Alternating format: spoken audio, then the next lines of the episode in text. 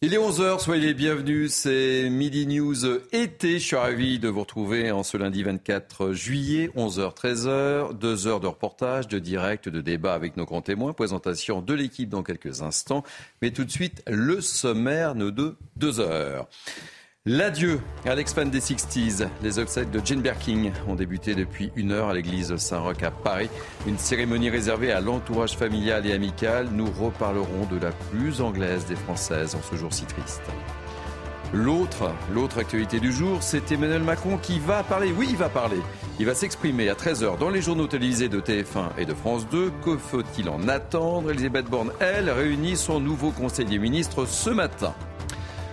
On reviendra bien sûr sur la colère des policiers. Cette déclaration du directeur général de la police, Frédéric Vaux, avant un éventuel procès, un policier n'a pas sa place en prison. Une réponse à cette colère des forces de l'ordre après le placement en détention provisoire, je le rappelle, d'un policier à Marseille. Il est soupçonné de violence contre un émeutier. Faut-il, faut-il une juridiction spéciale pour les policiers? Certains syndicats le souhaitent. On en parle évidemment. Et puis on évoquera également cette information à la une de nos confrères du Figaro aujourd'hui. Drogue, le fléau s'étend aux villes moyennes. Les villes de 20 000 à 100 000 habitants et même les villages sont impactés. On ouvre le débat. On sera avec Gilles Bourdoulex, le maire euh, d'hiver droite de Cholet, 55 000 habitants. Mais tout de suite, place à l'info.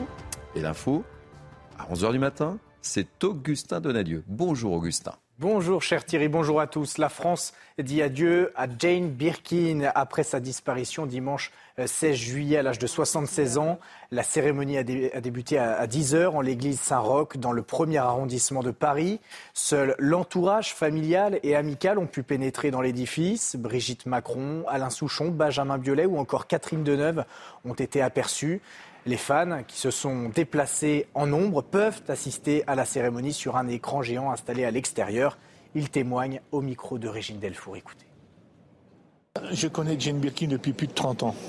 Donc, euh, hein, j'étais obligé de venir faire un petit au revoir. Bon, j'ai pas eu d'invitation pour entrer à l'église, mais c'est pas grave. Le, le hier. Donc, je la connais depuis longtemps, je l'ai suivie depuis longtemps. Je suis une grande fan de Jane Birkin, Gainsbourg évidemment, depuis des années. Et je viens des États-Unis. Ça me, ça me met les, larmes aux yeux. Ouais, de voir, et c'est toutes les générations, c'est pas seulement les plus jeunes. Je vois des personnes qui sont assez âgées, qui sont là ce matin, et ça me touche beaucoup. Je me suis toujours beaucoup projetée en elle et que c'est rare, d'habitude je ne me déplace pas et là je ne pouvais pas ne pas venir, c'était pas possible. Fait partie de ma vie, j'ai l'impression que c'est une partie de moi qui est partie. Le trafic de stupéfiants s'étend désormais aux petites et aux moyennes villes. D'abord cantonné aux grandes agglomérations et métropoles, il touche désormais les campagnes et les communes qui ont bien du mal à faire face à ce phénomène. Dans la petite ville de Tarascon, par exemple, huit ans de prison ferme ont été requis contre des membres présumés d'un réseau. Les explications sur ce phénomène de Maxime Lavandier et Sarah Varny. Le trafic de stupéfiants s'ancre désormais dans les petites et moyennes villes. Selon une étude du service statistique ministériel de la sécurité intérieure, 14% des mises en cause pour usage de stupéfiants et 11% des mises en cause pour trafic sont localisées dans des communes rurales. L'étude révèle également que les villes moyennes sont de plus en plus affectées par ce phénomène. Compiègne est tout en haut de la liste avec plus de 1500 personnes mises en cause pour usage dans une ville comptant pas moins de 41 000 personnes. Cette cité étudiante de l'Oise est suivie par Melun et Montreux. Les communes de moins de 20 000 habitants sont loin d'être épargnées. Comme à Tarascon, dans les Bouches du Rhône, le maire alerte. Lorsque nous avions euh, les caméras dans ce quartier avant qu'elles nous soient détruites, euh, nous avons comptabilisé une moyenne de 200 clients jour. Nous avons aujourd'hui euh, laissé les, cités être envahies par les trafiquants. En haut du tableau, le boulot et ses 140 mises en cause pour trafic de stupéfiants, suivis de près par Port-de-Bouc et Fleury-Mérogis. Certains maires ont tiré la sonnette d'alarme afin d'interpeller le ministre de l'Intérieur pour des renforts qui, selon eux, n'interviennent pas à temps. Pour rappel, l'Hexagone comptabilise 5 millions d'usagers déclarés. La fronde des policiers marseillais s'étend à Paris. Les fonctionnaires appliquent également le code 562. Dans le 12e arrondissement, par exemple, aucun véhicule de police secours ne circule. La totalité des policiers sont en arrêt maladie. Le directeur général de la police nationale s'est déplacé samedi à Marseille et à la suite de cette rencontre avec les policiers, il a demandé la libération du fonctionnaire. Emmanuel Macron est arrivé à Nouméa, la, la toute dernière étape d'un déplacement d'une semaine en Océanie. Cinq ans après sa dernière visite, le président tentera d'apaiser les tensions autour du référendum de l'autodétermination de 2021. Il s'exprimera d'ailleurs à 13h lors d'une interview télévisée. Dans sa prise de parole, le chef de l'État devrait aborder l'emploi, l'écologie ou encore l'ordre républicain. Justement, on vous a posé la question, qu'attendez-vous de cette prise de, parole? On écoute vos réponses. Ce que j'attends de cette prise de parole, c'est que déjà lui, il s'en aille et qu'on en mette un meilleur. Euh, franchement, euh, Macron, il a trop parlé pendant euh, ces deux quinquennats, mais il n'a jamais eu euh, quelque chose. Donc, euh, qui parle ou pas, ça change pas vraiment quelque chose pour nous, euh, les jeunes, aujourd'hui. euh. Je pense que ça sert pas à grand chose de critiquer, donc j'écouterai euh, le débrief le soir. Bah, pas spécialement. Je pense pas qu'en 100 jours, on puisse euh, changer euh, l'état de la France. Quoi. Non, je l'écoute plus moi. Ça fait bien longtemps que j'écoute plus rien de ce qu'il dit. Et l'interview du président de la République est évidemment à suivre à 13h sur notre antenne. À l'étranger, le Kremlin a affirmé avoir neutralisé euh, deux attaques de drones ukrainiens à Moscou la nuit dernière. L'un des deux aéronefs s'est écrasé près du ministère de la Défense sans faire aucune victime. Cette attaque ukrainienne intervient après la promesse de représailles de Kiev suite aux frappes russes sur Odessa menées ce week-end. Tout de suite, eh bien, c'est Midi News avec Thierry Cabane et ses invités. Merci beaucoup, mon cher Augustin Donadieu. On vous retrouve dans une heure, c'est ça? C'est ça. Le rendez-vous est pris. Alors, les invités qui m'accompagnent ce matin, Sixtine Moulet-Berthaud, cofondatrice du site Le Crayon. Ravi de vous retrouver. Moi aussi, cher. Ça vous a plu hier? J'ai adoré. Et vous revenez lundi? Exactement. C'est bien. Joseph Touvenel, directeur de la rédaction Capital Social. Soyez le bienvenu, cher Joseph. Bonjour Thierry, c'est toujours un plaisir d'être sur votre plateau. Merci, c'est gentil, ça me touche. Philippe David, animateur de Sud Radio. Soyez le bienvenu. Toujours un plaisir également d'être sur votre plateau, mon cher Thierry. Merci. Allez, on va commencer euh, ce mini news été par la colère des policiers à Marseille, dont on a beaucoup parlé ce week-end, évidemment. Et cette déclaration euh, qui fait beaucoup, mais beaucoup réagir euh, en ce lundi, c'est celle du patron de la police, Frédéric Vaux. Euh, dans les colonnes du, du Parisien, il déclare aujourd'hui avant un éventuel procès, un policier n'a pas sa place en prison. Il faisait évidemment référence, vous le savez, à ce policier de la BAC placé en détention provisoire, soupçonné de violence en marge des émeutes. On va revenir sur la déclaration et sur cette déclaration dans quelques instants, dont tout le monde parle. Mais tout d'abord, retour sur cette fronde avec Sarah Varny et on sera avec Stéphanie Rouquet juste après. On fera un point sur la situation à Marseille. Mais tout d'abord, rappel des faits. Sarah Varny. Depuis trois jours, les policiers s'indignent de la mise en détention provisoire d'un de leurs collègues de la BAC de Marseille. Plusieurs centaines de policiers de la cité phocéenne se sont mis en arrêt maladie selon une source syndicale, pendant que d'autres se sont mis en code 562 à l'appel du syndicat Unité SGP Police. Entendez qu'il n'assure que les missions d'urgence et essentielles. De son côté, le patron de la police, Frédéric Vaux, a rencontré les effectifs des BAC marseillaises ce samedi et a déclaré souhaiter la libération du policier incarcéré. Des propos qui suscitent l'indignation dans les rangs de la gauche. L'affaire remonte à la nuit du 1er au 2 juillet. Quatre fonctionnaires de la BAC sont soupçonnés d'avoir roué de coups un jeune homme de 21 ans à Marseille, en marge des émeutes ayant embrasé la France début juillet. Depuis le début des émeutes, l'IGPN s'est saisi d'au moins 21 enquêtes sur les agissements des forces de l'ordre. Direction donc Marseille, on va retrouver notre correspondante permanente à Marseille, Stéphanie Rouquier. Soyez la, la bienvenue, euh, chère Stéphanie. Alors, quelles sont les conséquences de ce ras-le-bol des policiers marseillais euh, sur la ville et, et ses arrêts maladie, évidemment? Mais écoutez, comme vous le disiez, plusieurs centaines de policiers marseillais sont en arrêt maladie depuis vendredi. Des agents de la BAC, de la brigade spécialisée de terrain ou de la compagnie de sécurisation. Alors résultat, un commissariat à Marignane, est fermé. Un autre commissariat dans le 14e arrondissement de Marseille, lui, eh bien, ne peut plus prendre de plainte. Le 17 fonctionne, mais avec des lenteurs. Une seule personne en poste au PC radio, alors qu'habituellement, ils sont 5 ou 6 pour prendre les 1500 appels quotidiens. Concernant les patrouilles, deux sont actives sur le terrain euh, contre une trentaine habituellement pour les temps normaux. Nous avons euh, contacté la préfecture de police des Bouches-du-Rhône qui nous a indiqué que la sécurité des Marseillais est assurée. Trois compagnies de CRS euh, sont sur place. Les interventions urgentes ont bien lieu, nous a ajouté la préfecture de police des Bouches-du-Rhône. Mais sachez que pour l'heure, eh la situation semble bloquée car aujourd'hui, eh aucune réunion n'est programmée. Merci euh, beaucoup Stéphanie Rouki, notre correspondante permanente à, Marseille. On va retrouver tout de suite euh, Rudy Mana, qui est porte-parole du syndicat Alliance Police Sud. Soyez le, le bienvenu, Rudy Mana. Euh, première question, comment réagissez-vous à cette phrase qui fait beaucoup causer, qui fait beaucoup parler du directeur général de la police? Bonjour à vous. Ben, vous savez, le directeur général de la police, il est venu il y a, quatre jours sur Marseille et, hier, il a fait cet entretien avec le journal Le Parisien. Moi, je dis que c'est, en tout cas pour le syndicat Alliance, on pense que ses propos l'honorent et, très honnêtement, il, décrit euh, ce que pense la totalité des policiers aujourd'hui, parce que je peux le dire, c'est la totalité des policiers qui pensent cela. Il a écouté, il a entendu et tous ces policiers de la BAC, euh, les trois policiers de la BAC de chaque secteur de la ville, qui lui ont exposé toutes les difficultés qu'ils vivaient au quotidien, euh, tout le malaise qui était, euh, qui, était présent dans la police depuis, depuis plusieurs mois, voire plusieurs années. Et, aujourd'hui, il faut se le dire, cette détention provisoire est la goutte d'eau qui a fait déborder le vase.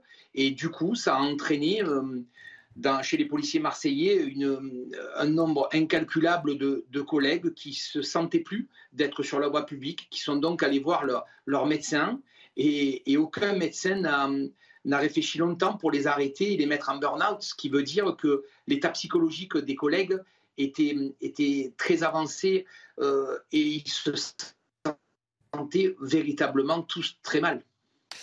Comment peut-on sortir de cette situation, Rudy Mana?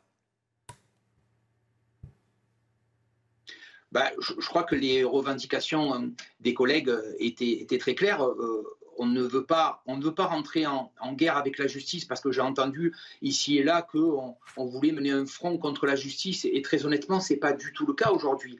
L'enquête se fera, elle se fera sereinement par l'IGPN, elle se fera tranquillement.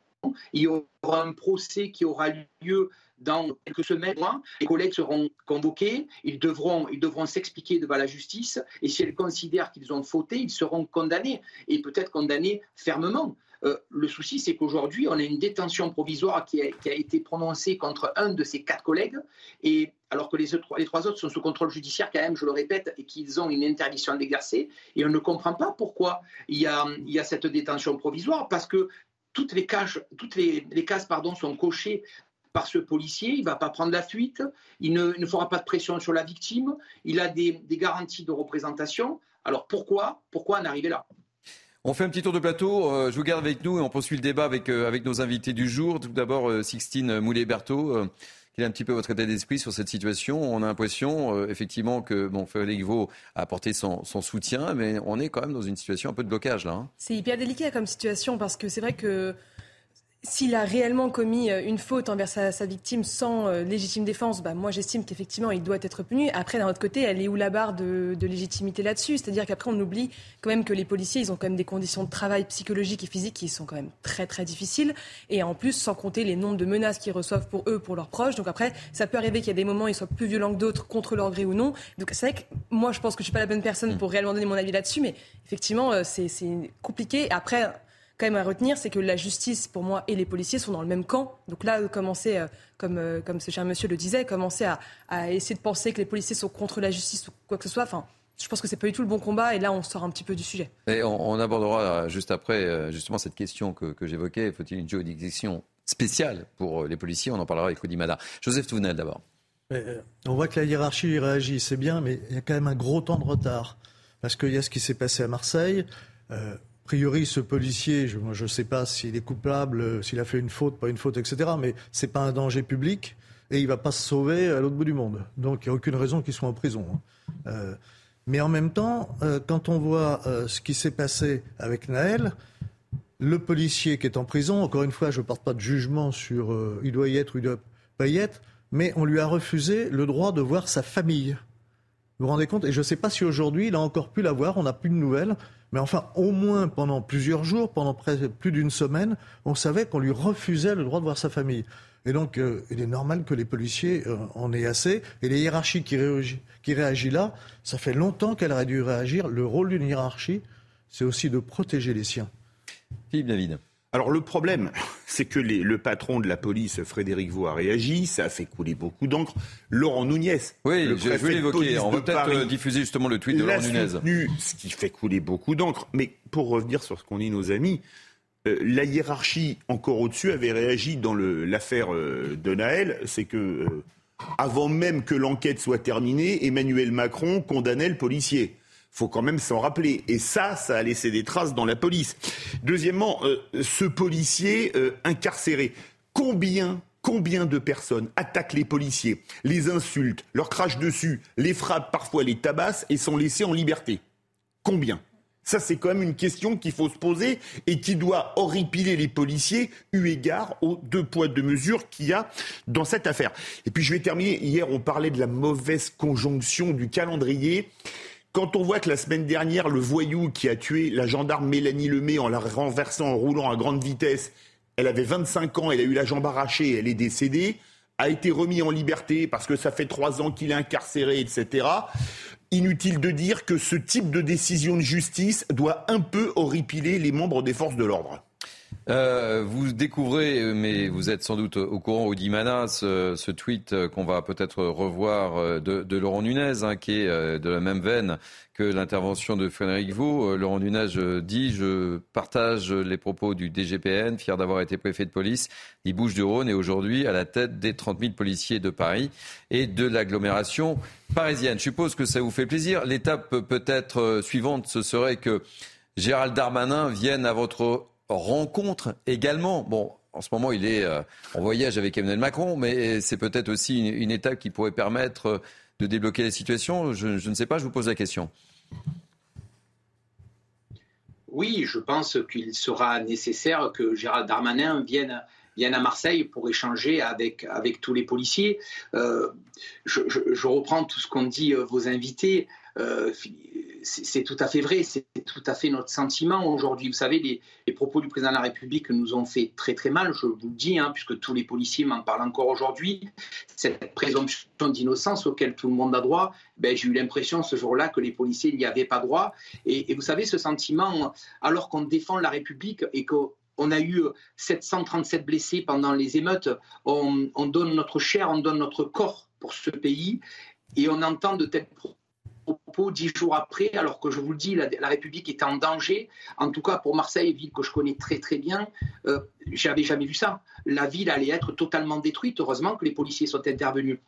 Alors cette présomption d'innocence, quand elle est bafouée pour les policiers, je vous le dis très clairement, ça nous touche profondément. Et puis, et puis vous avez raison aussi de dire que qu'on a tellement l'habitude de voir des individus, des multirécidivistes, euh, des individus qui font des choses horribles, qui ne sont pas forcément placés en détention provisoire. Euh, lorsque lorsqu'on a l'un d'entre nous qui l'est, euh, je, ne, je ne présage pas de ce qu'il a fait. Hein. Encore une fois, je ne présage pas de ce qu'il a fait.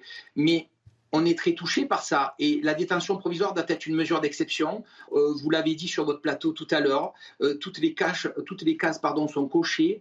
Pourquoi mettre ce policier en détention provisoire? Le contrôle judiciaire et l'interdiction d'exercer auraient largement suffi. Donc tous ces événements, bien sûr, ça nous touche au fond de notre cœur parce que tous les policiers de France, je vous l'assure, on aime notre pays, on aime notre métier, on le fait par passion, avec détermination et on rentre souvent par vocation dans la police. Et quand on voit qu'on est traité comme ça, comme un peu comme des sous-citoyens, eh bien voilà ce que ça donne. La coupe est pleine. Aujourd'hui, euh, beaucoup d'entre nous vont voir les, médecins et en trois minutes, on leur explique aux médecins. Je vous assure, j'ai un collègue qui a 25 ans de police qui m'a appelé ce matin. Il n'a jamais mis un jour d'arrêt maladie dans sa, dans sa carrière. Et il est allé voir son médecin deux minutes après, il ne la connaissait pas, c'était une remplaçante. Deux minutes après, elle a dit Monsieur, vous pouvez plus continuer à travailler comme ça, il faut vous reposer un mois. Et ça, cet état d'esprit, je vous assure qu'il est dans la quasi-majorité de la police française aujourd'hui. C'est ça qu'il faut bien comprendre. On veut juste être traité à la, hauteur de ce que l'on fait, des hommes normaux ou des femmes normales qui travaillons pour notre pays avec cœur, courage et détermination. On va ouvrir le débat et la question que, je posais, euh, faut-il une juridiction spéciale pour les policiers? C'est l'avis de, certains euh, syndicats. On va écouter tout d'abord David Lebar, secrétaire général euh, SCPN Police, qui était l'invité de la matinale de, de, CNews. Et on écoutera ensuite Bruno Bartocchetti, secrétaire national SGP Sud. Mais tout d'abord, David Lebars. Moi, je ne parle que de fait de sécuriser l'enquête. Et quand on a face à soi des policiers qui sont mis en cause, Personne ne vous dit, et pas moins moi, et encore moins moi en tant que syndicat des commissaires, qu'un policier doit être exonéré.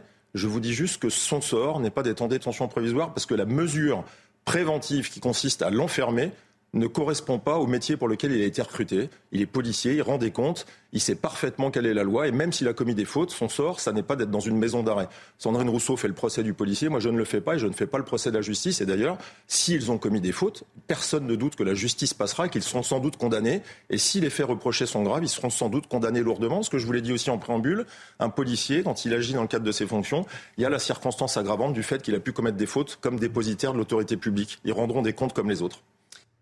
Alors, faut-il effectivement cette juridiction spéciale? Écoutez ce que dit Bruno Bartocchetti, secrétaire national SGP Sud, et on ouvre le débat avec Rudy Mana et nos grands témoins du jour.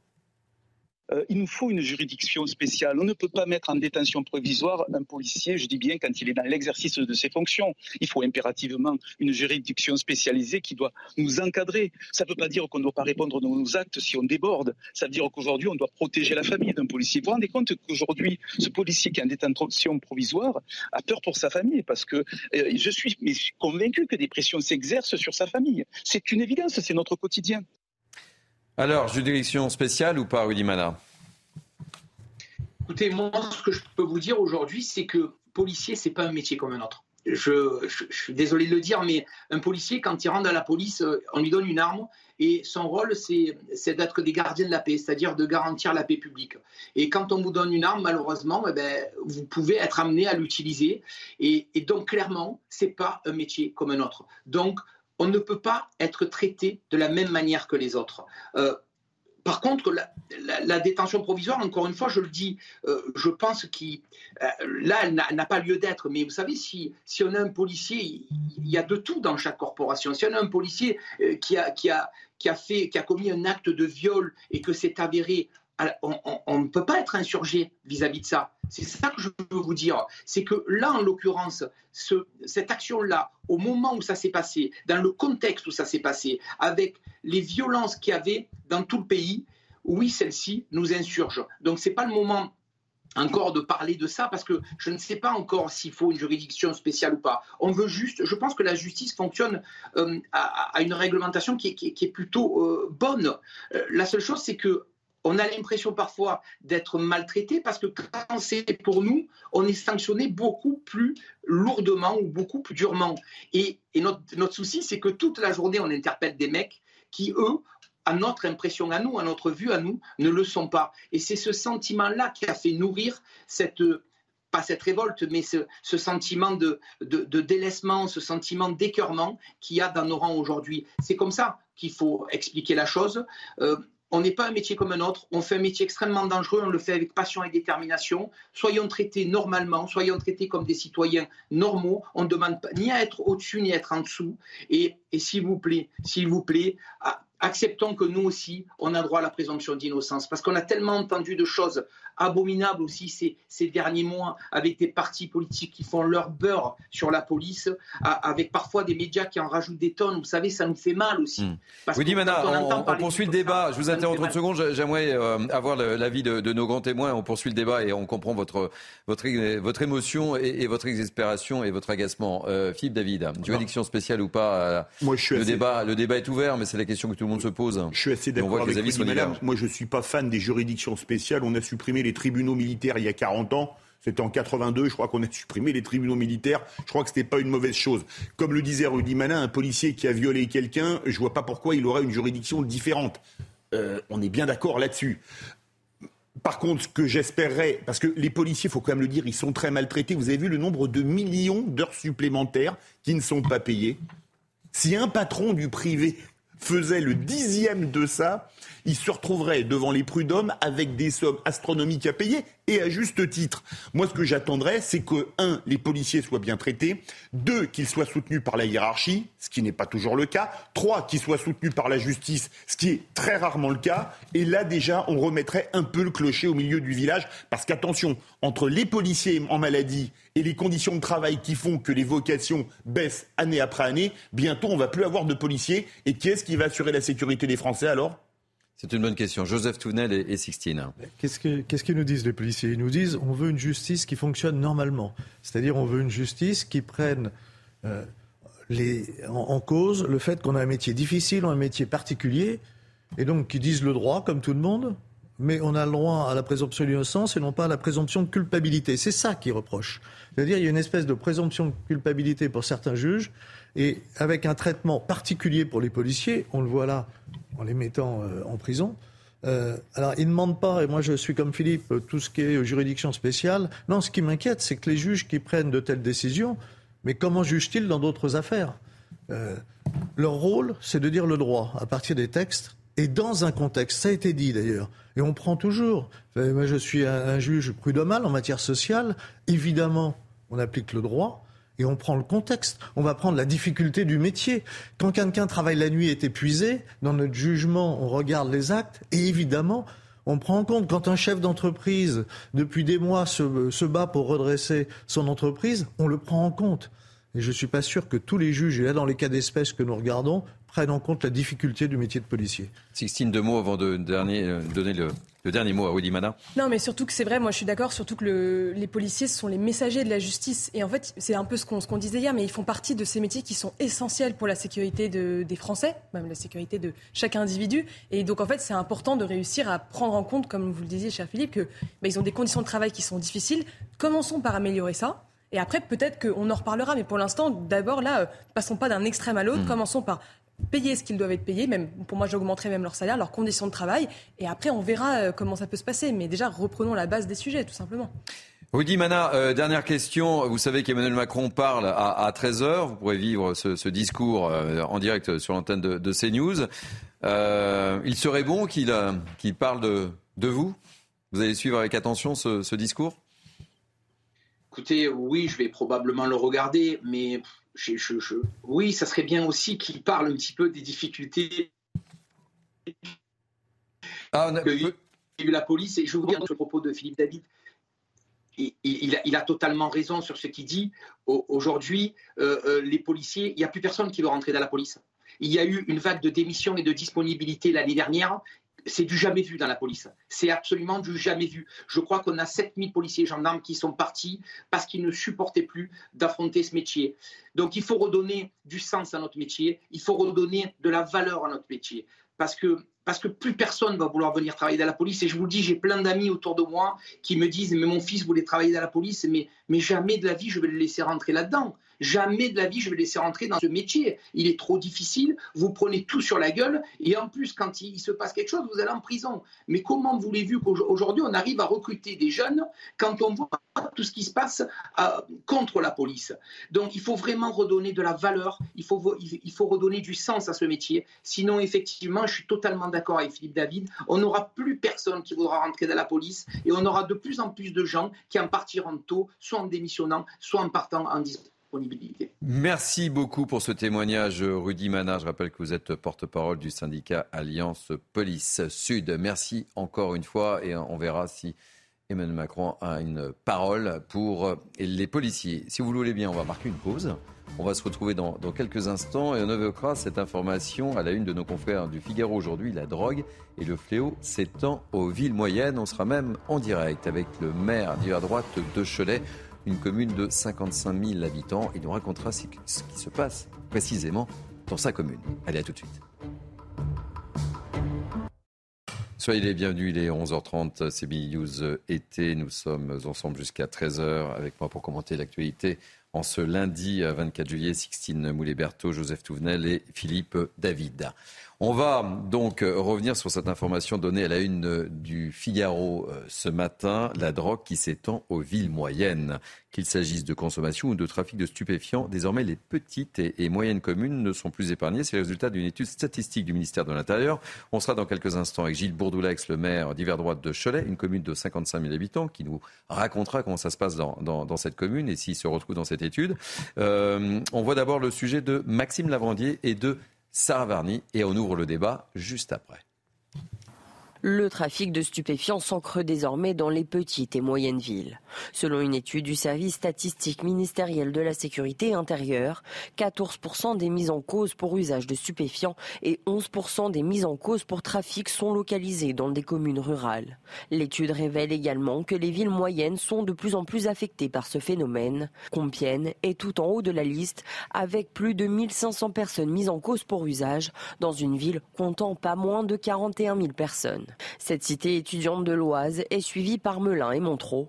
Les communes de moins de 20 000 habitants sont loin d'être épargnées. Comme à Tarascon, dans les Bouches du Rhône, le maire alerte. Lorsque nous avions euh, les caméras dans ce quartier avant qu'elles nous soient détruites, euh, nous avons comptabilisé une moyenne de 200 clients jour. Nous avons aujourd'hui euh, laissé les, cités être envahies par les trafiquants. En haut du tableau, le boulot et ses 140 mises en cause pour trafic de stupéfiants, suivis de près par Port-de-Bouc et Fleury-Mérogis. Certains maires ont tiré la sonnette d'alarme afin d'interpeller le ministre de l'Intérieur pour des renforts qui, selon eux, n'interviennent pas à temps. Pour rappel, l'Hexagone comptabilise 5 millions d'usagers déclarés. Alors, nous sommes avec Gilles Bourdoulex, je le disais, maire d'hiver droite de Cholet. Gilles Bourdoulex, bonjour, soyez le, le bienvenu. Vous vous retrouvez, euh, Gilles, dans cette, euh, dans cette étude euh, publiée par, par le Figaro. Et comment ça se passe chez vous dans votre commune, qui, je rappelle, a 55 000, 55 000 habitants, hein, c'est cela? Oui, bonjour. Oui, effectivement, oui, absolument. On se retrouve dans cette étude. Malheureusement, on a une évolution de, de, ces trafics qui, qui, est très importante. On l'observe. On, peut même, je peux même vous dire où aller faire du trafic aujourd'hui dans certains quartiers de Cholet. donc ça montre que c'est à ciel ouvert. Alors c'est vrai que lorsque c'est évoqué avec la police, on répond que certes on connaît des lieux où il y a du trafic, mais qu'on essaie de remonter les filières pour prendre plus haut. Euh, cela étant, euh, le résultat est, là, c'est qu'il y a un vrai trafic qui s'est développé au fil des dernières années et qui en plus aujourd'hui euh, permet de donner entre guillemets du travail à un certain nombre de jeunes qui pratiquent ce trafic. Et c'est une évolution qui est tout à fait déplorable. Et, à nouveau, il faut le dire, oui, dans des villes de notre taille qui étaient jusqu'alors préservées. Alors nous, on a un petit peu l'inconvénient d'être à 60 km de Nantes, qui est une métropole où il y a quand même euh, pas mal de, trafic et, avec une quatre voies qui, permet d'aller facilement d'une ville à l'autre et qui sans doute accélère aussi ce phénomène de développement qu'on connaît depuis quelques années. Euh, vous restez avec nous, on ouvre le débat évidemment avec euh, nos invités. Sixtine, comment réagissez-vous à, cette étude on, voit bien qu'il n'y a plus que les grandes villes aujourd'hui, hein. même, les, petits villages aussi hein, sont touchés. Non, c'est hallucinant, mais effectivement, euh, c'est un moyen de faire de l'argent rapide, donc ça ne m'étonne pas qu'il y en ait de plus en plus. En plus, M. Darmanin, c'est tellement un sujet important que M. Darmanin avait dit il y a un an que ça deviendrait un petit peu sa priorité, mais malheureusement, bah, c'est de pire en pire. C'est même d'ailleurs l'une des causes pour lesquelles les émeutes se sont arrêtées aussi rapidement. C'est parce que ça, ça empêchait le, trafic de stupéfiants dans les banlieues.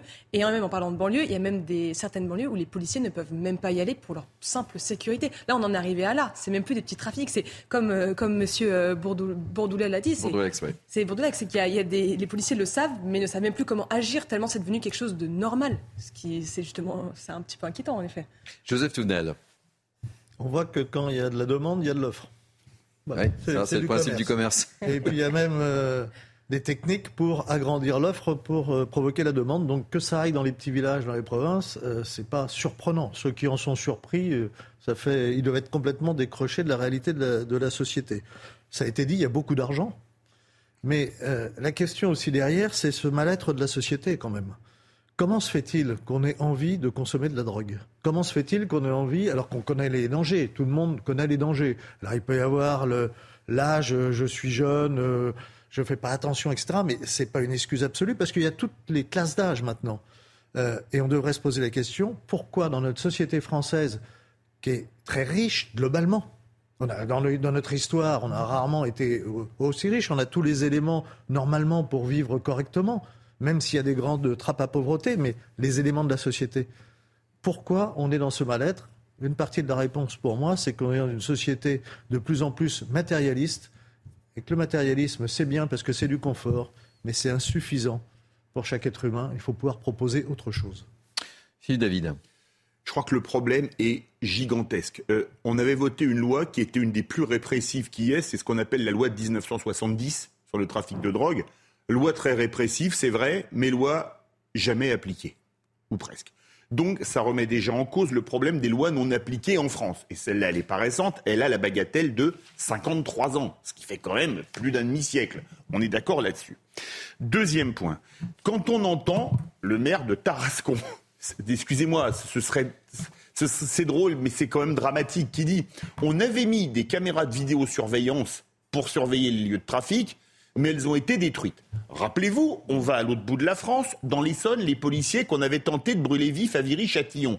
Vous vous en souvenez peut-être, c'était en 2016, je crois c'est parce qu'ils surveillaient une caméra de vidéosurveillance. Alors, on va où en France mhm. On met des policiers pour surveiller les caméras de vidéosurveillance, mais on essaye de brûler vifs les policiers. Donc, qu'est-ce qu'on fait? On met des militaires pour protéger les policiers, ou le GIPN pour surveiller les policiers? Et si on attaque le GIPN, on met quoi? La Légion, les forces spéciales. Ça prouve qu'en France, dans certains quartiers, l'état de droit a totalement disparu. Enfin, moi, je crois que déjà, il y a un problème, c'est que, comme le disait Sixtine, on a été très content que les trafiquants sifflent la fin des émeutes, mais on a acheté la paix sociale pendant des années. Et on n'ose pas, franchement, taper sur les trafiquants.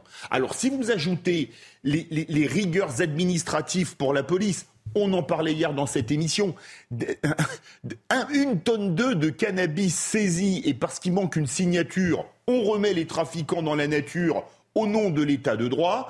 Euh, on est chez les fous. Et puis, rajoutons une chose, ce serait peut-être bien aussi, parce que comme le disait Joseph, s'il y a des vendeurs, c'est qu'il y a des clients. évidemment. Tapons les clients au portefeuille également. Alors, on va retrouver Gilles Bourdoulex. Euh, très concrètement, qu'est-ce que vous faites dans votre commune? Comment ça se passe pour lutter contre ce trafic, euh, Gilles? De quels moyens disposez-vous? Est-ce que vous avez des caméras? Puisque vous nous l'avez dit, ces lieux, vous les connaissez par cœur. Est-ce que vous vous sentez aidé, épaulé? Racontez-nous. Alors, euh, ça relève de, de, la compétence de la police nationale, bien évidemment, même si on a une police municipale qui vient renforcer cette police nationale parce qu'on est en manque d'effectifs, c'est très clair. Euh, donc la police nationale, on a aussi des caméras, mais euh, j'entendais des commentaires sur la caméra détruite. Nous avons installé il y a quelques années une caméra à proximité d'un lycée euh, qui est en face à un parking où se déroule un certain nombre de trafics. la caméra a été détruite deux fois. il a fallu réinstaller la caméra. Alors, on n'en est pas à mettre des policiers à surveiller, mais c'est presque cela. Mais comme vous le disiez très justement, il faut aussi des, euh, pourquoi pas des militaires pour renforcer la police, pour les protéger? Non, mais on entre dans un engrenage terrible. Alors oui, il faut aussi euh, pouvoir sanctionner les utilisateurs, les consommateurs. Euh, on ne peut même pas dire que c'est parce qu'on a une population qui a besoin de trouver des ressources, du travail. J'ai la chance d'être président d'une agglomération sur laquelle il y a 4,5% de chômage aujourd'hui. Euh, la problématique des chefs d'entreprise, c'est trouver des salariés. Donc moi, tous les trafiquants dans les quartiers, il n'y a aucun problème, je leur trouve un travail dès demain. Euh, malheureusement, le travail qu'on leur proposera ne leur rapportera pas autant que rapporte aujourd'hui le trafic. Et on a ces limites aussi euh, de ne pas avoir d'effectifs de police suffisants. quand il y a des trafics qui se déroulent, et dans une ville de 56 000 habitants, on a une voiture, une patrouille de police le dimanche, une seule, qui doit assurer la surveillance de toute la ville, c'est clair qu'il peut se dérouler n'importe quoi, avec des guetteurs qui viennent informer euh, lorsqu'il y a la police qui arrive. On est, on, est vraiment dans, une situation très très complexe, euh, avec des, solutions qui ne sont pas évidentes à trouver, reconnaissons-le. Et je, ne veux accuser personne par rapport aux mauvais résultats que nous avons dans ce domaine, mais effectivement, s'il y a vente, c'est qu'il y a acheteur. Et je crois qu'il faut être très ferme, à la fois sur ceux qui vendent et sur ceux qui consomment, de façon à essayer d'enrayer euh, tout un système, tout un commerce, tout un trafic euh, qui nourrit aussi euh, certaines mouvances, certains groupes ensuite. Et, on l'a bien vu dans les émeutes, c'est très clair. Hein, les émeutes, c'est venu casser un certain business, donc et certains ont préféré arrêter de casser pour reprendre leur travail tranquillement. Donc c'est pas rassurant parce que c'est pas une bonne réponse. On voit bien, merci Gilles, hein, on vous retrouve dans quelques instants évidemment. On voit bien la, difficulté de, Gilles Bourdoulex. Hein. C'est Cholet, c'est pas une commune réputée pour être euh, voilà. Et euh, on, le sent euh, totalement impuissant. Et, l'exemple de, Cholet, on pourrait avoir des tas, des tas de témoignages de maires. On voit l'exemple, les difficultés. alors sans doute qu'il faut alléger les tâches administratives des policiers pour qu'ils puissent être sur le terrain beaucoup plus. On a vu qu'en quelques années, la police, c'est des rapports, des rapports, des rapports. Là, il y a un vrai travail à faire. L'exemple de Philippe était très bon tout à l'heure. euh, il manque une signature, tout le monde dehors, même si c'est des kilos et des kilos de drogue. enfin, on ne peut pas mettre hmm. dans la loi un droit à l'erreur, c'est-à-dire qu'à un moment donné, s'il manque une signature, on doit demander à un autre juge pour qu'il y ait une indépendance de dire si euh, le manquement de cette signature c'est les droits de la défense qui seraient en cause ou c'est juste une erreur administrative et dans quel cas ça poursuit son chemin C'est simple ça à mettre en place quand même. Comment ça ne soit pas fait? Et puis dernière question moi, que je me pose, l'affaire Palmade. Mais Palmade, il avait bien des fournisseurs. On n'en entend jamais parler. À croire que quand on touche certains milieux, on ne va plus rechercher quels sont les fournisseurs. Sixtine? Non, mais c'est vrai que ce qui est compliqué, c'est que c'est de l'argent facile. Et en soi, pourquoi ils vont aller s'embêter, comme, comme le disait le, maire de cette ville, pourquoi ils vont aller s'embêter à faire des, travaux, enfin des, boulots qui ne leur conviennent pas pour gagner beaucoup moins d'argent, alors qu'en plus, si un jour ils se font choper par la police, ils vont être lâchés. Donc en fait, c'est un cercle vicieux qui fait que bah, il y en a de plus en plus, ça ne va jamais s'arrêter. Donc en fait, il faut juste trouver le problème à la racine. Et, mais c'est comme avec le, le, jeune, le jeune monsieur qui a été libéré alors qu'il avait euh, été euh, incriminé de pédophilie et de, de viol hier, parce qu'en fait, il y a un problème à la base dans la rigueur. Ans, hein. Bon, jeune façon de parler, mais c'est parce qu'à la base, je pense qu'il y a un problème tout simplement dans de comment sont faites les lois, comment elles sont appliquées. C'est juste ça la racine de, des changements. Philippe, hein, et pour revenir sur l'état de droit, et je pense que Gilles Bourdoulec sera d'accord avec ça, et, comme tout le monde, vous avez un état de droit en France qui assure l'impunité aux mineurs. Aujourd'hui, tout le monde sait que dans les cités, les choufs, ceux qui surveillent pour voir si la police arrive et prévient, sont tous mineurs. Comme ça, quand on les arrête, une heure après, deux heures après, trois heures mm. après, selon le temps de gestion de leur dossier, ils sont libres. Donc on assure l'impunité aux trafiquants de drogue avec notre état de droit, mais ils en profitent parfaitement. Ils ont raison, nous sommes faibles. Et quand on est faible, c'est ça le drame de l'État français, c'est qu'il est d'une force terrible avec les faibles et d'une faiblesse indigne avec les forts. Et on le voit dans le trafic de drogue. Hein. Par contre, ne roulez pas à 5 à l'heure trop vite sur une autoroute déserte. Parce que là, on ne vous le passera pas. Vous aurez la prune trois jours plus tard dans votre boîte à lettres. Gilles Bourdelac, une, une petite réaction sur les, propos de, Philippe David? Euh, je suis en accord total. Euh, il se trouve que parallèlement à mes mandats, j'exerce une profession euh, qui, est juridique. Alors bien sûr, dans cette profession, on va aller regarder s'il manque la signature, on va trouver un moyen d'annuler une, procédure. Mais je, crois qu'on va trop loin aujourd'hui. ça aussi, il faut le réformer. Alors, je vais, entrer dans un autre débat, mais c'est celui aussi qu'on a ouvert il y a à peu près dix ans. Je parle en connaissance de cause, j'ai été cumulard pendant 15 ans, mais euh, quand on voyait des textes euh, à l'Assemblée nationale et que parallèlement on était maire d'une ville moyenne, d'une petite ville, on savait de quoi on parlait. On connaissait les vrais problèmes à la base parce qu'on était dans les quartiers, on était sur le terrain. Euh, à longueur de temps, tout en assumant bien sûr sa, mission au plan national. Aujourd'hui, on n'a plus ça et, et c'est complètement déconnecté. Alors, on a des beaux discours, mais on n'a plus la réalité du terrain qui arrive devant le législateur avec un législateur qui ne prend plus les décisions, et puis avec un système euh, judiciaire euh, qui n'est pas à la hauteur non plus, qui ne, répond pas aux attentes, qui, comme on le disait, est beaucoup trop faible, et notamment avec la problématique des mineurs. Euh, parce que, oui, c'est la vérité, on le sait, ce sont les mineurs qui guettent, ce sont les mineurs qui sont les premiers éventuellement à se faire interpeller, mais quel est leur risque? Aucun, ils sont dans l'impunité totale, donc ils vont ressortir deux heures après, ils vont se retrouver à nouveau à guetter le lendemain. Les mêmes policiers vont venir, découragés d'avoir fait leur travail et de ne pas avoir eu de réponse judiciaire en face. Et on a, on a tout un système qui s'enraye de cette façon, et tout un système qui fait que, euh, eh bien oui, ce, business prospère. Euh, et devant nous, encore une fois, je le répète, dans une ville comme la mienne, je peux vous emmener là, euh, ce soir à, à 22h, dans deux ou trois endroits, je sais pertinemment ce qu'on trouvera où c'est installé. Il y a même un endroit, il y a une table avec des chaises. Donc c'est dire, et, je le sais parce que je circule dans ma ville, parce que je suis un élu de terrain, euh, je le sais, donc je ne vois pas pourquoi euh, la police nationale ne le saurait pas. Mais voilà, ils n'ont pas forcément les moyens pour faire correctement leur travail. Et euh, aujourd'hui, on en arrive à, à avoir ce constat où ce pas des grandes métropoles avec des banlieues compliquées qui sont touchées par ces trafics, mais ce sont des villes de taille moyenne, mais aussi le monde rural, parce que je pourrais témoigner de ce qui se passe dans des communes rurales à proximité de, de la ville où je suis maire, et on a les mêmes problématiques qui sont en train de se développer aujourd'hui. Gilles Bourdelex, merci. Une dernière question. Euh, Emmanuel Macron euh, s'exprime à, 13h. Vous allez regarder Emmanuel Macron et vous attendez quoi en tant que maire d'une commune de 55 000 habitants? On ouvrira le débat tout à l'heure, mais j'en profite de, vous avoir en direct sur CNews. je, ne regarderai pas Emmanuel Macron parce que j'ai une autre activité qui était prévue avant et je ne vais pas désorganiser mon agenda pour Emmanuel Macron, je vous l'avoue. Euh, ensuite, je vous que, enfin, je suis de ceux qui n'attendent plus grand-chose euh, de, cette majorité en place. Euh, je trouve dommage qu'il ne se soit pas exprimé plus tôt. Nous avons eu des vrais problèmes, des vrais problèmes avec les émeutes. Et à la base, on a un vrai problème lié à la nation française, au respect de cette nation à ce que l'on pense de cette nation, à son assimilation dans la nation, au-delà euh, euh, des problèmes plus conjoncturels liés à ces émeutes, mais on, on, a ça à la base. Et moi, je trouve qu'une vraie réaction du président de la République aurait dû être le 14 juillet. Alors, je ne suis pas un fanat de cette grand-messe de l'interview du 14 juillet, mais quand la nation est touchée, quand la nation est blessée, quand la nation est attaquée, je crois profondément que quand on a l'occasion de s'exprimer le jour de la fête nationale, qui commémore, je le rappelle, la fête de la Fédération, de la Nation sur le champ de Mars, le 14 juillet 1790, eh bien, on profite de ce moment pour être très solennel vis-à-vis des Français, et on ne s'en va pas euh, dans des îles fort sympathiques qui font partie de la France, heureusement encore, euh, pour s'exprimer sur ce qui se passe euh, en particulier dans la métropole. Je crois que c'est une grave erreur politique, une faute de plus, qui montre le manque de connexion du président de la République avec la France et les Français.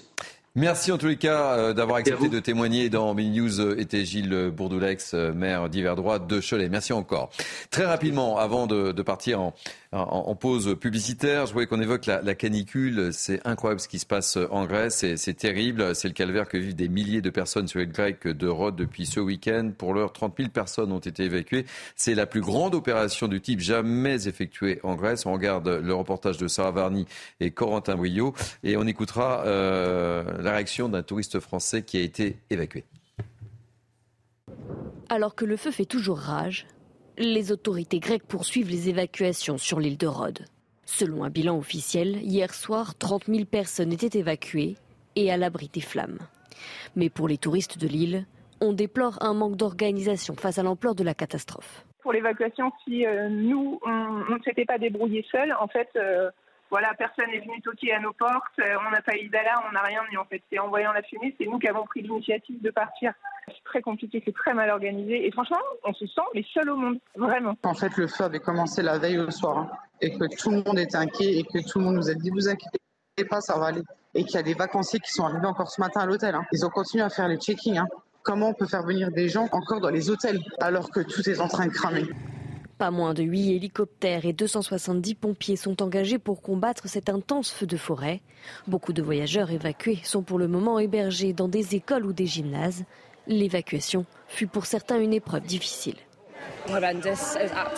C'était horrible. Je n'ai jamais eu aussi peur de toute ma vie. L'un des habitants nous a dit que nous allions tous être condamnés. Je pense que cela m'a fait peur, ainsi qu'à ma fille qui a 15 ans. Elle a eu peur. Et donc oui, cela a été une expérience absolument terrifiante. La Grèce vit actuellement une canicule d'une durée exceptionnelle, avec des températures attendues au-dessus de 44 degrés. Et on va tout de suite euh, écouter ce, ce touriste qui est, qui est, coincé sur place et qui ne va pas tarder à être euh, évacué. On était à la piscine. À la piscine, ils nous ont demandé de rejoindre notre chambre. Donc, euh, heureusement, on a décidé avec ma femme et mes enfants de faire tout de suite les valides pour qu'on soit prêt au cas où. L'alarme a retenti euh, dans l'hôtel. Et à ce moment-là, quand on est sorti, on voyait déjà le feu arriver de loin dans les montagnes, mais c'était quand même relativement loin. Et deux heures après, l'armée est venue directement avec euh, des bus pour nous faire partir plus rapidement, car on est monté dans le bus, le feu était à 200 mètres de l'hôtel. La fumée, elle était, euh, c'était quasiment irrespirable. On avait des cendres sur nous. Le soir, on a dormi dans le gymnase. Euh, euh, il y a la consul adjointe de, euh, de, la France qui était là et qui a donné son numéro de, portable privé à l'ensemble des concitoyens français dans ce gymnase. Et on les a rappelés le lendemain. Elle nous disait qu'elle était à l'aéroport et qu'elle était en train de voir s'il si, y avait des places encore sur un vol ou pas. Bon, on n'a pas eu plus d'infos et c'est pour ça qu'on a regardé par rapport à où est-ce qu'on pouvait faire des échanges. et là, donc, nous partons de Rhodes pour aller sur Paris. Et de Paris, euh, on va reprendre un autre vol pour aller en Alsace. Et il restait cinq billets, on est cinq, donc on a pris les cinq derniers billets. Euh, parce qu'on a passé donc la nuit de samedi à dimanche dans le gymnase. Mais quand on est parti euh, le dimanche, on nous a renvoyés dans un hall d'hôtel. Et dans ce hall d'hôtel, vous aviez à peu près 600 personnes qui dormaient au sol. on n'avait pas de solution pour eux parce qu'il n'y avait pas d'hôtel de disponible, parce que les hôtels avaient brûlé. Et euh, vous, aviez, euh, vous aviez du monde partout dans ce hall d'hôtel. Personne ne savait exactement où est-ce qu'on devait faire, euh, où est-ce qu'on devait aller, parce qu'il n'y avait pas de solution pour nous reloger. Et donc, nous avons passé la nuit de dimanche à lundi à même le sol sur, dans le hall d'hôtel, à côté de 500 personnes ou 600 personnes autour de nous. Euh, c'est incroyable ce qui se passe euh, en Grèce, euh. Et j'entendais le témoignage également sur, une radio ce matin en, en arrivant, qui euh, s'étonnait que les tours opérateurs continuent en fait, à faire venir des touristes sur l'île alors qu'on est en pleine évacuation, ce qui est quand même une situation totalement lunaire. Hein. Certains ont annoncé qu'ils arrêtaient. Le, le numéro 1 mondial, la compagnie TUI, a dit on n'envoie plus personne. Le problème, c'est que s'il n'y a plus d'avions qui arrivent, il n'y aura pas d'avion qui repartira pour évacuer. Hmm. Donc le problème logistique euh, est pas neutre. Hein. Évidemment, il est compréhensible qu'il n'envoie plus personne. Mais s'il n'y a plus d'avions pour repartir, ça pose un problème. Et quand je parle de logistique, là on a entendu, par exemple, c'était l'armée qui avait évacué. N'oublions jamais que euh, l'armée, on voit euh, la guerre, mais l'armée, c'est aussi quand il y a des catastrophes, énormément ceux qui interviennent, qui ont un savoir-faire, qui ont un entraînement. quand on parle du budget de l'armée, c'est aussi le budget pour assurer la sécurité des citoyens en dehors des conflits. Là, on en a une belle démonstration. Puis on peut saluer, que ce soit en Grèce ou en France, le travail et parfois le sacrifice des sapeurs-pompiers. Une réaction, Philippe David, ou pas? Euh, C'est sûr. Alors, par contre, on a une chance. Si les avions ne peuvent pas arriver, comme c'est une île, on peut toujours évacuer par bateau. Ça, c'est quand même une autre, euh, une autre possibilité qui s'offre. Mais on espère sincèrement, évidemment, que ça va s'arrêter le plus vite possible. Hein. Allez, on va marquer une pause. On va se retrouver juste après le journal et on, suivra, euh, puisque ce sont les, obsèques, le dernier adieu à, Jane Birkin après sa disparition le dimanche 16 juillet à, l'âge de 76 ans. Euh, ces obsèques ont débuté à 10h en l'église Saint-Roch dans le premier arrondissement. Euh, beaucoup de, monde, mais une cérémonie avant tout familiale en présence de, évidemment de Charlotte Gainsbourg, de Lou Doyon qui ont porté le, cercueil, mais aussi de, célébrités de la musique comme Étienne Dao, évidemment, Benjamin Violet, tout ça, ça faisait partie de la bande de, Jane Birkin. On y reviendra avec euh, notre envoyé spécial Régine Delfour. Et, on parlera également euh, du discours d'Emmanuel Macron, dont on a déjà euh, un peu parlé, avec le maire de Cholet. On parlera également d'Elisabeth Borne, qui a réuni le Conseil des ministres, nouvelle version. Et on parlera également aussi des élections en Espagne. Voilà ce qui vous attend dans la dernière heure de Mini News été. À tout de suite, on marque une pause. Il est midi, soyez les bienvenus. C'est la dernière heure, la dernière ligne droite pour Midi News été. Je vous présente mon équipe qui m'accompagne depuis une heure, mais tout de suite, place à l'info avec Augustin Donadieu.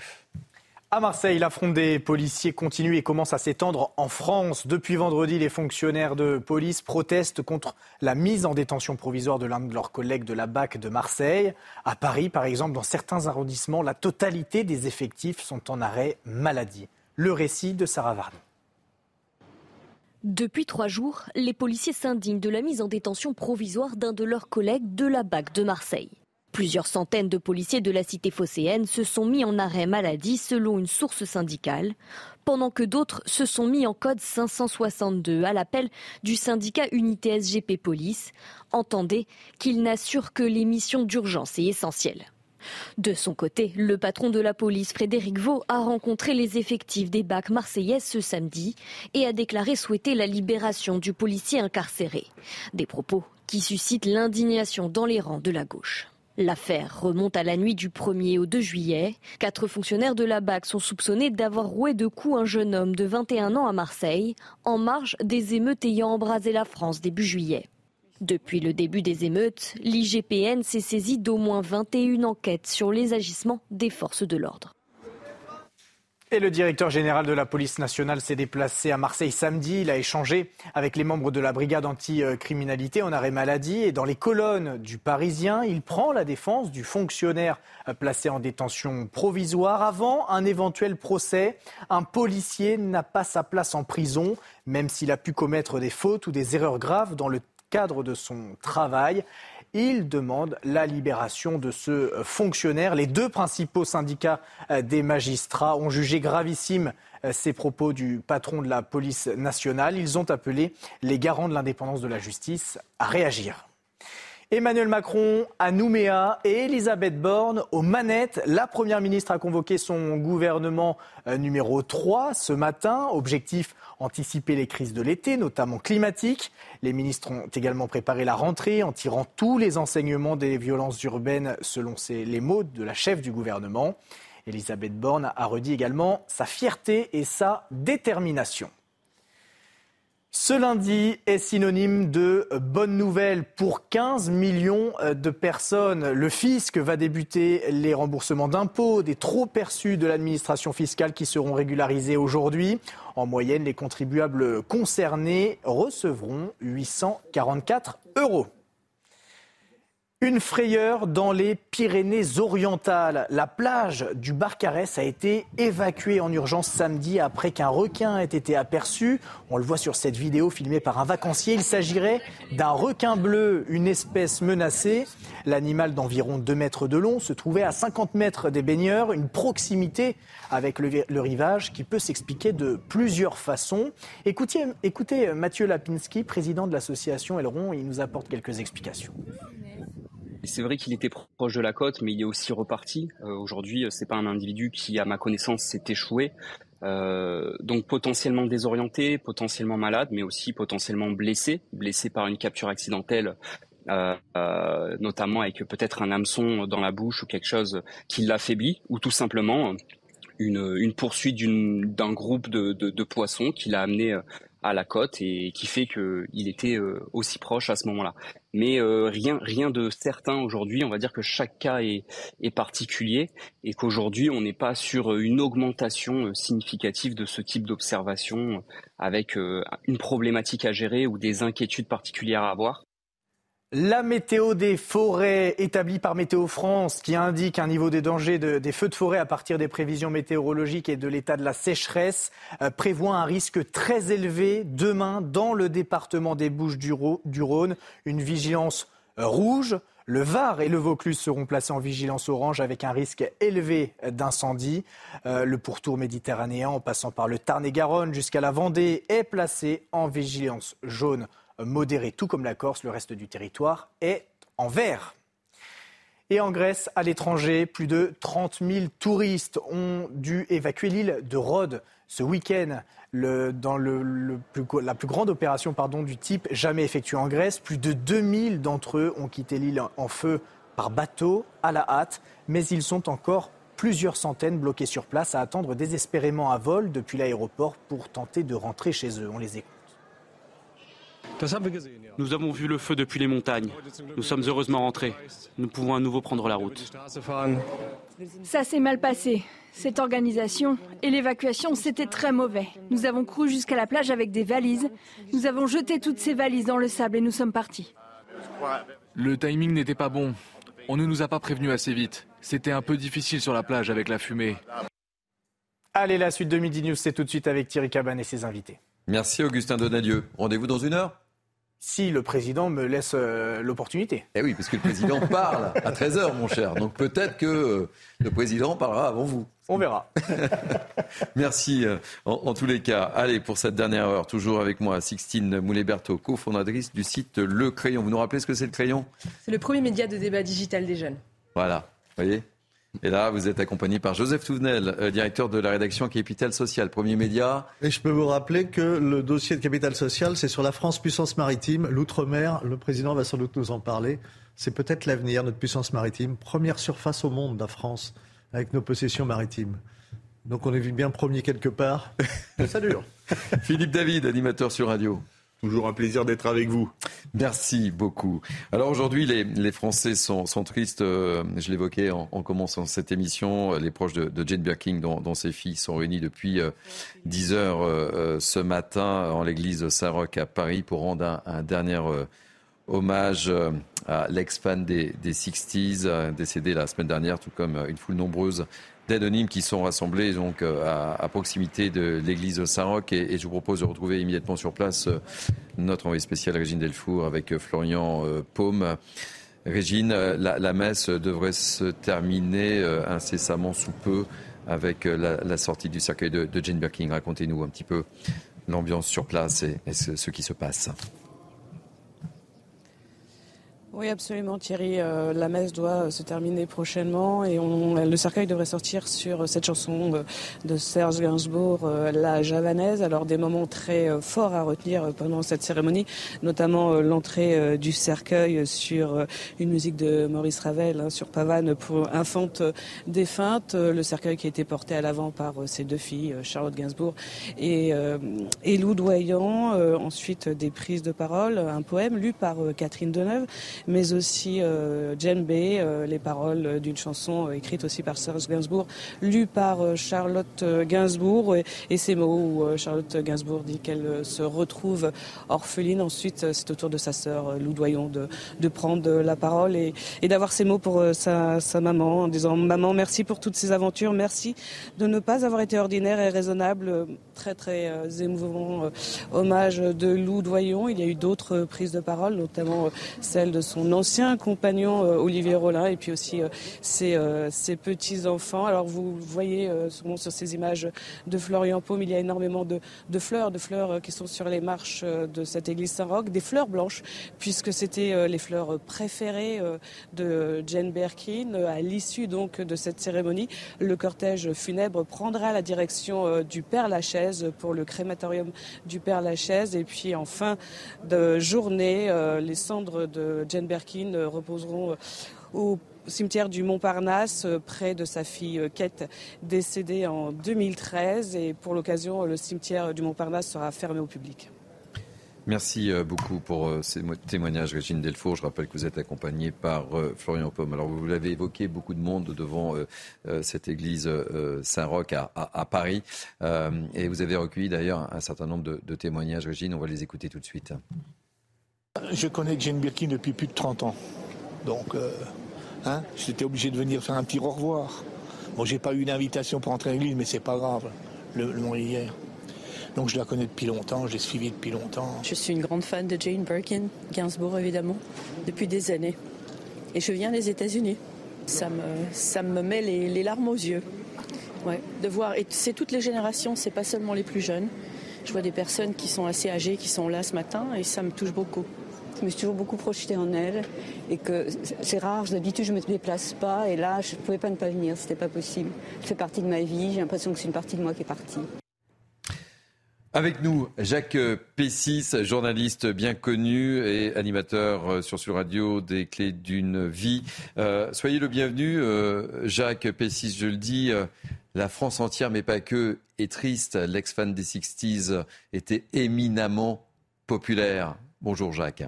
Bonjour, c'est effectivement l'une des rares personnes dont on ne puisse pas dire de mal dans ce métier de la chanson. Elle n'avait que des amis et donc il n'y a que des regrets aujourd'hui. Mais son parcours est étonnant parce qu'au départ, ce qu'on ne sait pas, c'est qu'elle voulait être écrivain. Elle avait commencé à écrire des livres, elle ne voulait pas être comédienne, et parce qu'un cousin de son père l'a emmenée un jour sur un tournage à Londres, ça a été le déclic.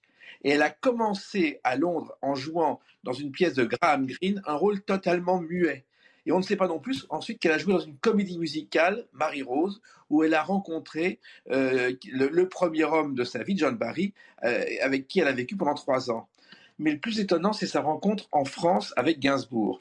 Elle vient un jour euh, pour une audition, pour un, tournage d'un film de Pierre Grimblat qui, qui devait se faire, et il fallait une partenaire pour Serge Gainsbourg. Et donc, elle fait une audition, elle est très mauvaise, elle pleure, et parce qu'elle pleure, et parce que Grimblat est touché, elle va être engagée.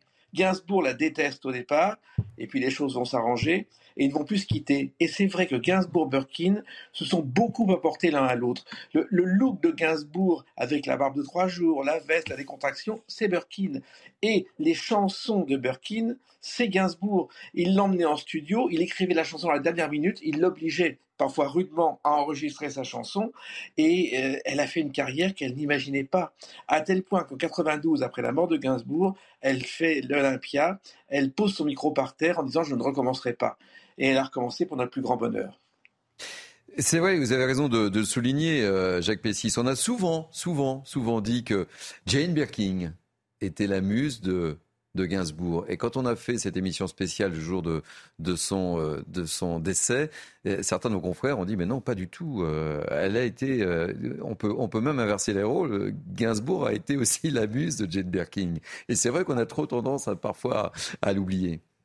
Oui, et c'est vrai qu'ils étaient inséparables pendant des années. Malheureusement, Serge est tombé dans l'alcool et Eden n'a pas résisté. Moi, je me souviens les avoir vus ensemble rue de Verneuil. Elle avait son petit coin à elle, elle était heureuse, elle avait son petit panier et ses jeans et ses baskets, à tel point qu'un jour, parce qu'elle ne quittait pas son jean, ses baskets et son panier, elle n'a pas pu rentrer pour un dîner officiel chez Maxime. Voyez, elle ne changeait pas de look. Elle a vraiment beaucoup apporté à Serge, qui a été heureux avec elle, qui a, vendu beaucoup de disques ensuite. Et le, le Gainsbourg qu'on connaît, pas le Gainsbourg parce que c'est une caricature, eh bien, euh, on, le doit à Birkin. Et encore une fois, Birkin doit beaucoup à Gainsbourg, même si ensuite elle a fait autre chose. Vous restez avec nous, euh, Jacques, évidemment. Euh, on, va, on va vivre ensemble, évidemment, ce qui se passe à, l'église Saint-Roch avec notre envoyé spécial Régine Delfour, nos envoyés spéciaux Régine Delfour et, Florian Paume. petite réaction. Philippe David, je, le disais là, tout le monde est excessivement triste depuis, depuis l'annonce du décès de, de, de Jane Birkin. Hein. C'est une partie de, nous qui. Ah bah, c'est une partie des années pour ceux qui les ont connus. 60, 70. Et quand on a un âge euh, qui dépasse le demi-siècle, c'est sûr que évidemment c'est un bout de notre vie euh, qui Mais pas que parce qu'elle a su, on le disait, hein, Jacques le disait, elle a su traverser. Euh, Mais Jacques avait tout à fait raison. Elle a su traverser les époques, comme Johnny qui nous a quittés il y a bientôt 6 ans, a su traverser les années 60, 70, 80 jusqu'aux années 2010 pour lui, le début des années 2020 pour pour Jane Birkin. Moi j'avais écoutez, euh, c'est sûr que c'était une, artiste, euh, elle chantait. Alors, elle a commencé quand même avec un tube planétaire qui était Je t'aime moi non plus, avec Gainsbourg, qui a même cartonné dans les pays anglophones qui sont réfractaires euh, aux chansons en langue étrangère. Alors attention, sur la BBC, c'était censuré. On ne pouvait pas passer la chanson avant 22 heures quand même. Hmm. Parce que les personnes, même ne parlant pas français, avaient compris que le contenu n'était pas particulièrement destiné aux jeunes oreilles. Et j'avais entendu sur CNews le jour de sa disparition que ce qui avait attendri euh, Birkin, c'est que Gainsbourg ne savait pas danser. Et j'ai retrouvé le jour de sa disparition une vidéo rare, c'est que ça a été la seule non-Claudette qui ait un jour été Claudette pour une danser sur cette année-là dans une émission ah de télé. Euh, alors Jacques, qui connaît tout de la chanson, vous nous expliquera. Elle lui avait dit, écoute, j'adorerais être Claudette. Tu lui dit, écoute, on fait une télé ensemble. Tu vas répéter avec elle. Et elle a dansé sur cette année-là. Et franchement, elle dansait très bien. Vous nous confirmez euh, cette information, euh, Jacques Pessis? Tout à fait, il a entièrement raison, Philippe. Elle, a, elle, dansait très bien. Et une précision quand même pour Je t'aime moi non plus. La chanson a été censurée par le Vatican. et c'est parce que la chanson a été censurée par le Vatican qu'elle est devenue un succès, parce que bien sûr, le, le public s'est précipité sur le 45 tours. Jacques, on va, euh, je vous interromps, on va, retourner en direct euh, de l'église Saint-Roch puisque le, cercueil de Jane Birkin, on entend déjà les, applaudissements, ne va pas tarder à, sortir. Euh, Régine Delfour peut prendre la parole à, tout moment évidemment, mais on va écouter les applaudissements à la sortie du cercueil de Jane Birkin.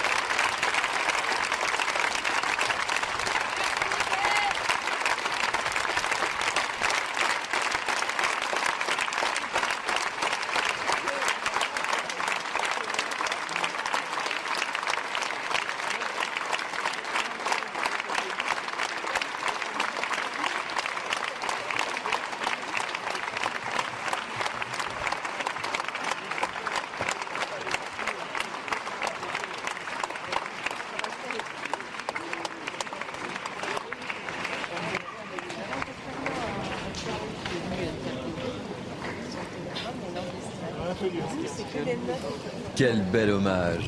Quel bel hommage. On a l'impression que ces applaudissements n'allaient pas oui, c'est toujours s'interrompre. Je sais pas, c'était bouleversant avec la, javanaise.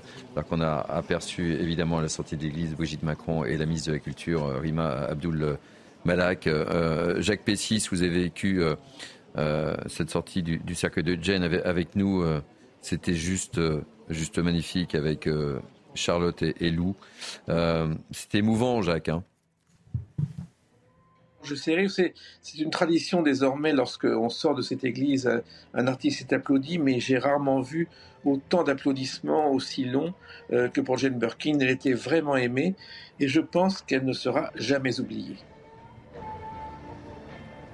Et on a aperçu euh, Étienne, Dao, Catherine Deneuve euh, bouleversée. Euh, Sixtine, qu'est-ce que vous retenez de, Jane Birkin? Pour moi, c'est un petit peu le mythe de, la femme libre des années 60-70. Et ça, je trouve ça vraiment très beau, moi, aujourd'hui, en tant que jeune femme, de pouvoir avoir un petit peu cette, cette belle image d'une aussi grande actrice, chanteuse, qui, euh, qui aujourd'hui réunit les générations et un monde incalculable pour euh, pouvoir se réunir autour d'elle. Je trouve ça beau. Moi, je trouve ça très beau. C'est la belle image de la France, de, ce qu'on arrive à réussir à incarner. Et euh, donc, moi, je, évidemment, je suis également touchée, même si ce n'est pas ma génération. J'écoute également ces chansons et, donc voilà, c'est très fort. Moi, je trouve ça trop fort et évidemment, elle se restera jamais euh, gravée dans nos et, et, quelle image vous retenez de Jane Birkin, même si c'est pas votre génération? C'était vraiment une femme forte. Pour moi, elle a un petit peu, euh, pas ouvert la voie, mais elle a redonné un petit peu l'exemple d'une femme euh, qui était libre, indépendante et qui pouvait faire un petit peu ce qu'elle voulait, s'épanouir dans, dans, sa vie, dans ses passions. Et pour, bah, pour moi, c'est très fort comme message. On va retrouver tout de suite Régine Delfour, accompagnée par Florian Pomme, je, le disais, Eugène euh, Delfour, vous étiez sur place devant euh, cette église Saint-Roch. Quelle, émotion euh, avec, avec cette javanaise Oui, énormément d'émotions, Thierry, quand le cercueil est sorti euh, de l'église avec euh, cette photo de Jane Birkin, puis euh, ensuite Charlotte Gainsbourg et Louis Doyon qui se tenaient par la main et, et, et les petits-enfants de, de, Charlotte Gainsbourg qui tenaient une bougie. Là, on a vu les différentes personnalités qui sont sur les marches, qui restent pour le moment puisque le cercueil est toujours dans le corbillard.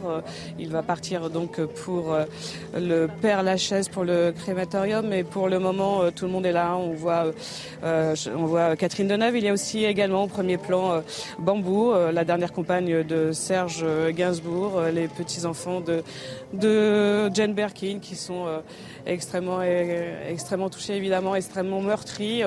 Beaucoup de personnalités en fait qui sont très silencieuses. C'est un moment très émouvant. Et puis il y a eu ces applaudissements, comme vous le disiez, les applaudissements parce que le public est, est à quelques centaines de mètres et, et tout le monde a applaudi en voyant, en voyant ce cercueil, Thierry. Et Régine, on a également, euh, on, appelait la, bande, la bande de, Jane. Hein. on a aperçu euh, évidemment euh, Étienne Dao, Benjamin Biolay, Maïwen. C'était la bande, hein. c'était la, bande avec un grand, avec un grand B majuscule qui entourait Jane Birkin.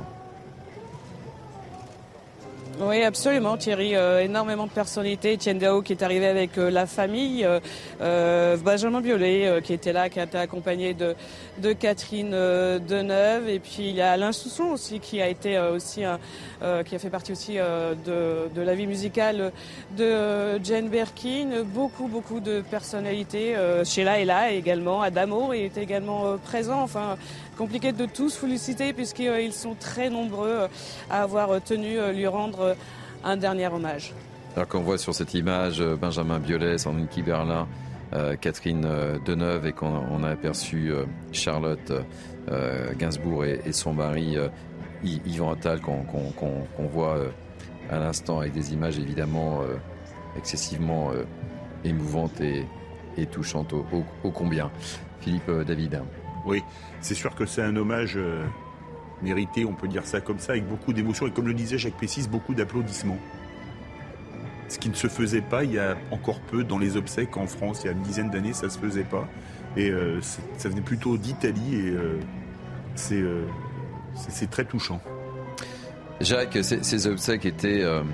et, cette sortie sont à la hauteur de, de la popularité de Jane Birkin en France. Hein pour moi, c'est au-delà de la popularité. C'est une, c'est, une icône non seulement des années 60, mais qui a su rebondir jusqu'à aujourd'hui avec Étienne Dao, Benjamin Violet et tous les et tous ces gens-là.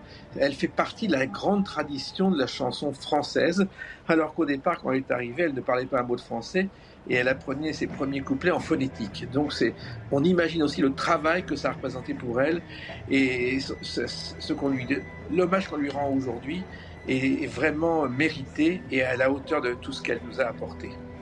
Joseph Touvenel.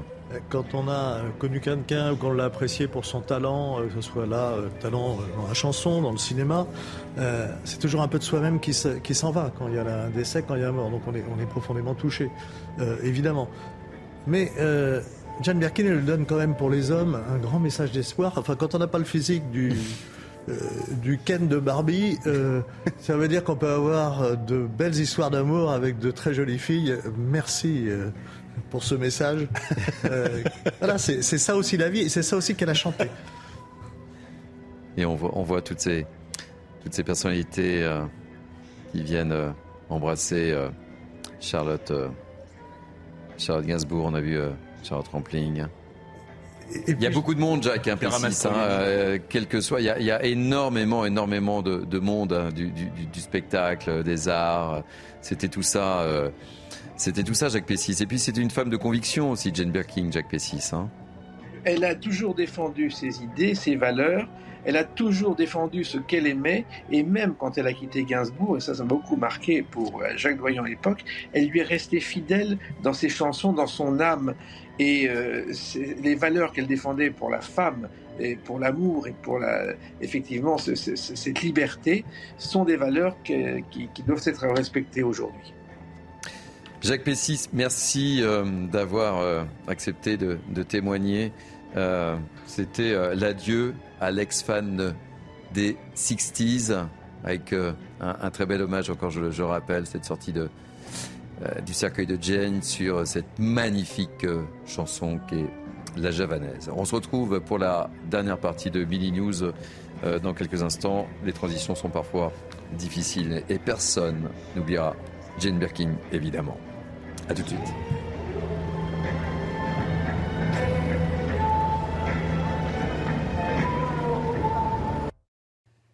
Dernière ligne droite pour euh, Midi News euh, été. Nous sommes ensemble jusqu'à 13h avec moi depuis euh, quasiment une heure et demie. Sixtine Moulet-Berthaud, cofondatrice du site Le Crayon, Joseph Tounel, directeur de la rédaction Capital Social, Philippe David, animateur sur radio et Harold Iman, spécialiste des questions internationales, qui arrive avec son téléphone qui sonnait. Soyez le bienvenu.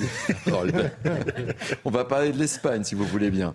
Mais, mais dans quelques instants, parce que d'abord, on va parler d'Emmanuel Macron, qui va parler, je regarde ma montre, dans très peu de temps, dans 30 minutes. Euh, il avait promis son jour pour apaiser le pays le 17 avril dernier, personne n'a oublié. Il devrait aujourd'hui faire le bilan et se projeter euh, vers la rentrée.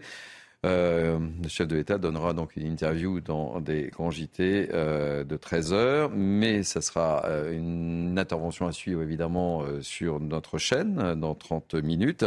Une prise de parole après de nombreux mois de tensions liées à la réforme, vous le savez, des retraites et également après les émeutes début juillet. Alors, qu'est-ce que vous attendez euh, de, cette visite? C'est la question qu'on a posée à, des habitants de, de, Nouméa. On écoute leur première réaction et ensuite on a posé la question à des Français, ce qu'ils attendent du discours d'Emmanuel Macron et on ouvre le débat. Mais d'abord, direction Nouméa. Qu'est-ce qu'ils attendent à Nouméa de la visite d'Emmanuel Macron? Quand au bout des 100 jours, les fameux 100 jours, donc ça c'est de la communication, il a dit qu'ils euh, avaient réussi leurs 100 jours puisque la France était apaisée alors qu'on sortait de, de 5 jours d'émeutes qu'on n'a jamais connues. moi je trouve que c'est prendre les gens, je vais être poli, hein, pour des imbéciles. Il y a eu tellement de discours, ça a tellement changé et voilà, on est toujours euh, au même point. Moi j'attends rien. À 58 ans, j'attends rien. J'irai sur la place des cocotiers l'écouter, mais seulement j'aurais quelques mots à lui dire aussi. Pour un, travail qu'il n'a pas fait.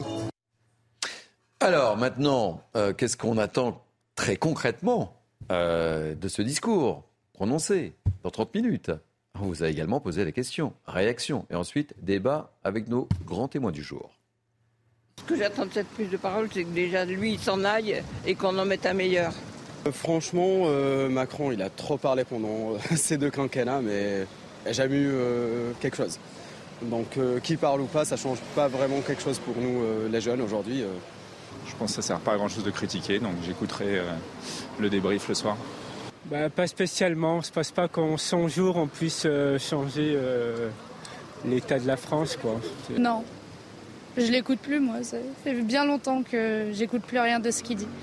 Monsieur, si ça vous dérange pas, je vais d'abord euh, donner la parole à, à Sixtine Houlet-Berthaud. Euh, réaction sur euh, ces prises de, position, euh, qu'il s'en aille. on n'attend pas grand-chose. Vous pensez que c'est l'état d'esprit général des Français Général, non, je ne pense pas, mais effectivement, il aurait peut-être dû s'exprimer euh, lors du 14 juillet, qui en plus c'est quand même une tradition. Il a peut-être attendu un petit peu trop longtemps. Là, après, moi, l'erreur que font beaucoup de Français, c'est de mélanger le fait, que, le fait que là, il parte dans le Pacifique avec le fait qu'il fasse son discours. C'est deux choses différentes. C'est hyper important que le président aille dans le Pacifique. C'est quand même important que la France soit quand même positionnée de manière importante là-bas. Après, effectivement, il s'exprime un petit peu trop tard. Après, ce qui lui est reproché, c'est le fait qu'il a fait beaucoup de promesses qu'il n'a pas forcément tenues. Donc là, moi, j'ai également hâte de voir ce qu'il va dire, est-ce qu'il va réussir à se justifier, quel est un petit peu le bilan et quelle est également la vision pour les 100 euh, prochains jours et les prochains mois. Joseph. Euh, je ne sais pas si vous, avez en tête la, phrase qu'on prête à Mirabeau euh, les hommes sont comme les lapins, on les attrape par les oreilles. Avec les Très bien? Oui, le problème, c'est que ça n'a qu'un temps. Et là, on a vu la réaction c'est que la politique du discours, elle doit passer après par des actes euh, et par des actes avec euh, des conséquences concrètes. Par contre, Sixtine, je la rejoins tout à fait, euh, l'importance du Pacifique, que ce soit en, géopolitique, l'importance pour la France, l'importance, c'est essentiel. la France, c'est aujourd'hui le pays sur lequel le soleil ne se couche jamais. Et, ça, c'est une grande fierté, c'est un grand espoir. C'est chargé ce que vous dites. On, oublie, on, oublie souvent ce fait-là, et peut-être que, enfin, je souhaite que le président de la République apporte à nos amis euh, de l'autre bout un peu de la Terre euh, le fait que c'est la France. Euh, et ça, c'est quand même merveilleux. Ça veut dire qu'on est un pays, quand on parle de multiculturalisme, il y a des cultures un peu différentes, quand on voit la Réunion, etc. Mais tous sont des Français. Et on évoquait tout à l'heure la nation, parce que nous avons une histoire commune, une aventure commune à vivre. Et c'est peut-être le message que devrait nous donner le président de la République, cette aventure commune à vivre. La nation, il aurait dû le faire le 14 juillet, c'est vrai. Philippe David. Ah ben moi je suis d'accord. J'attendrai déjà, avant de tirer le bilan des 100 jours, un bilan qui ne pourra être qu'élogieux puisque ce sera le sien. Et comme j'ai peu d'espoir sur le fait qu'il nous déroule une feuille de route pour les 100 jours ou les 150 ou les 200 ou les 300 jours ou les 3 ans et demi à venir, j'aimerais qu'il parle de l'avenir de l'île, puisque je tiens à rappeler quand même que il y a eu trois référendums en Nouvelle-Calédonie qui ont tous refusé l'indépendance, mais qu'on veut encore a priori faire un nouveau référendum. J'ai un peu l'impression qu'en Nouvelle-Calédonie, c'est un peu comme les référendums sur l'Europe. Quand ça donne pas le résultat qu'on veut, eh ben, on fait euh, le traité de Lisbonne, par exemple, pour dire, bah, écoutez, euh, si le peuple se trompe, il faut changer le peuple, euh, comme dirait la bonne vieille antienne. Surtout, comme le disait Joseph, que le Pacifique, c'était stratégique, pour une bonne et simple raison, face à la Chine, qui est de plus en plus puissante dans le, le Pacifique. Et rappelons que la Nouvelle-Calédonie a les trois ou quatrième réserves mondiales de nickel qui sont vitales notamment pour faire les batteries des futures voitures électriques qui vont remplacer les voitures thermiques. Donc moi j'attends qu'il parle également et avant tout de l'avenir de l'île et de dire que trois référendums c'est pas fait pour les chiens, surtout que tout a été fait pour que l'île arrive à l'indépendance puisque quand on a signé les accords, les néo-arrivants de métropole n'ont pas le droit de vote en Nouvelle-Calédonie, ce qui est un scandale, puisque euh, la Nouvelle-Calédonie, c'est la France, et comme avait dit Pierre Mendès France à la tribune de l'Assemblée nationale il y a quelques années, et on ne transige pas avec l'intégrité de la République. Lui disait ça pour l'Algérie, où ça s'est franchement mal terminé. Harold Iman.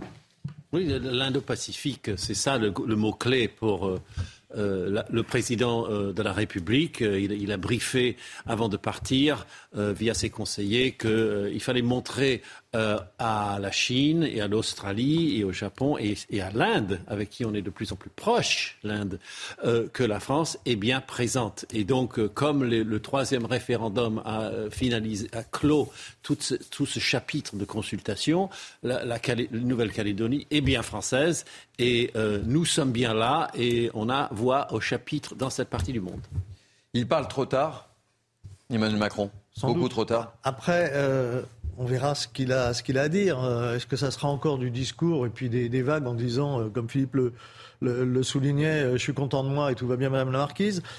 moi, je me rappelle qu'au mois de mars, il nous a dit la tendance de nos démocraties à vouloir s'abstraire de la réalité.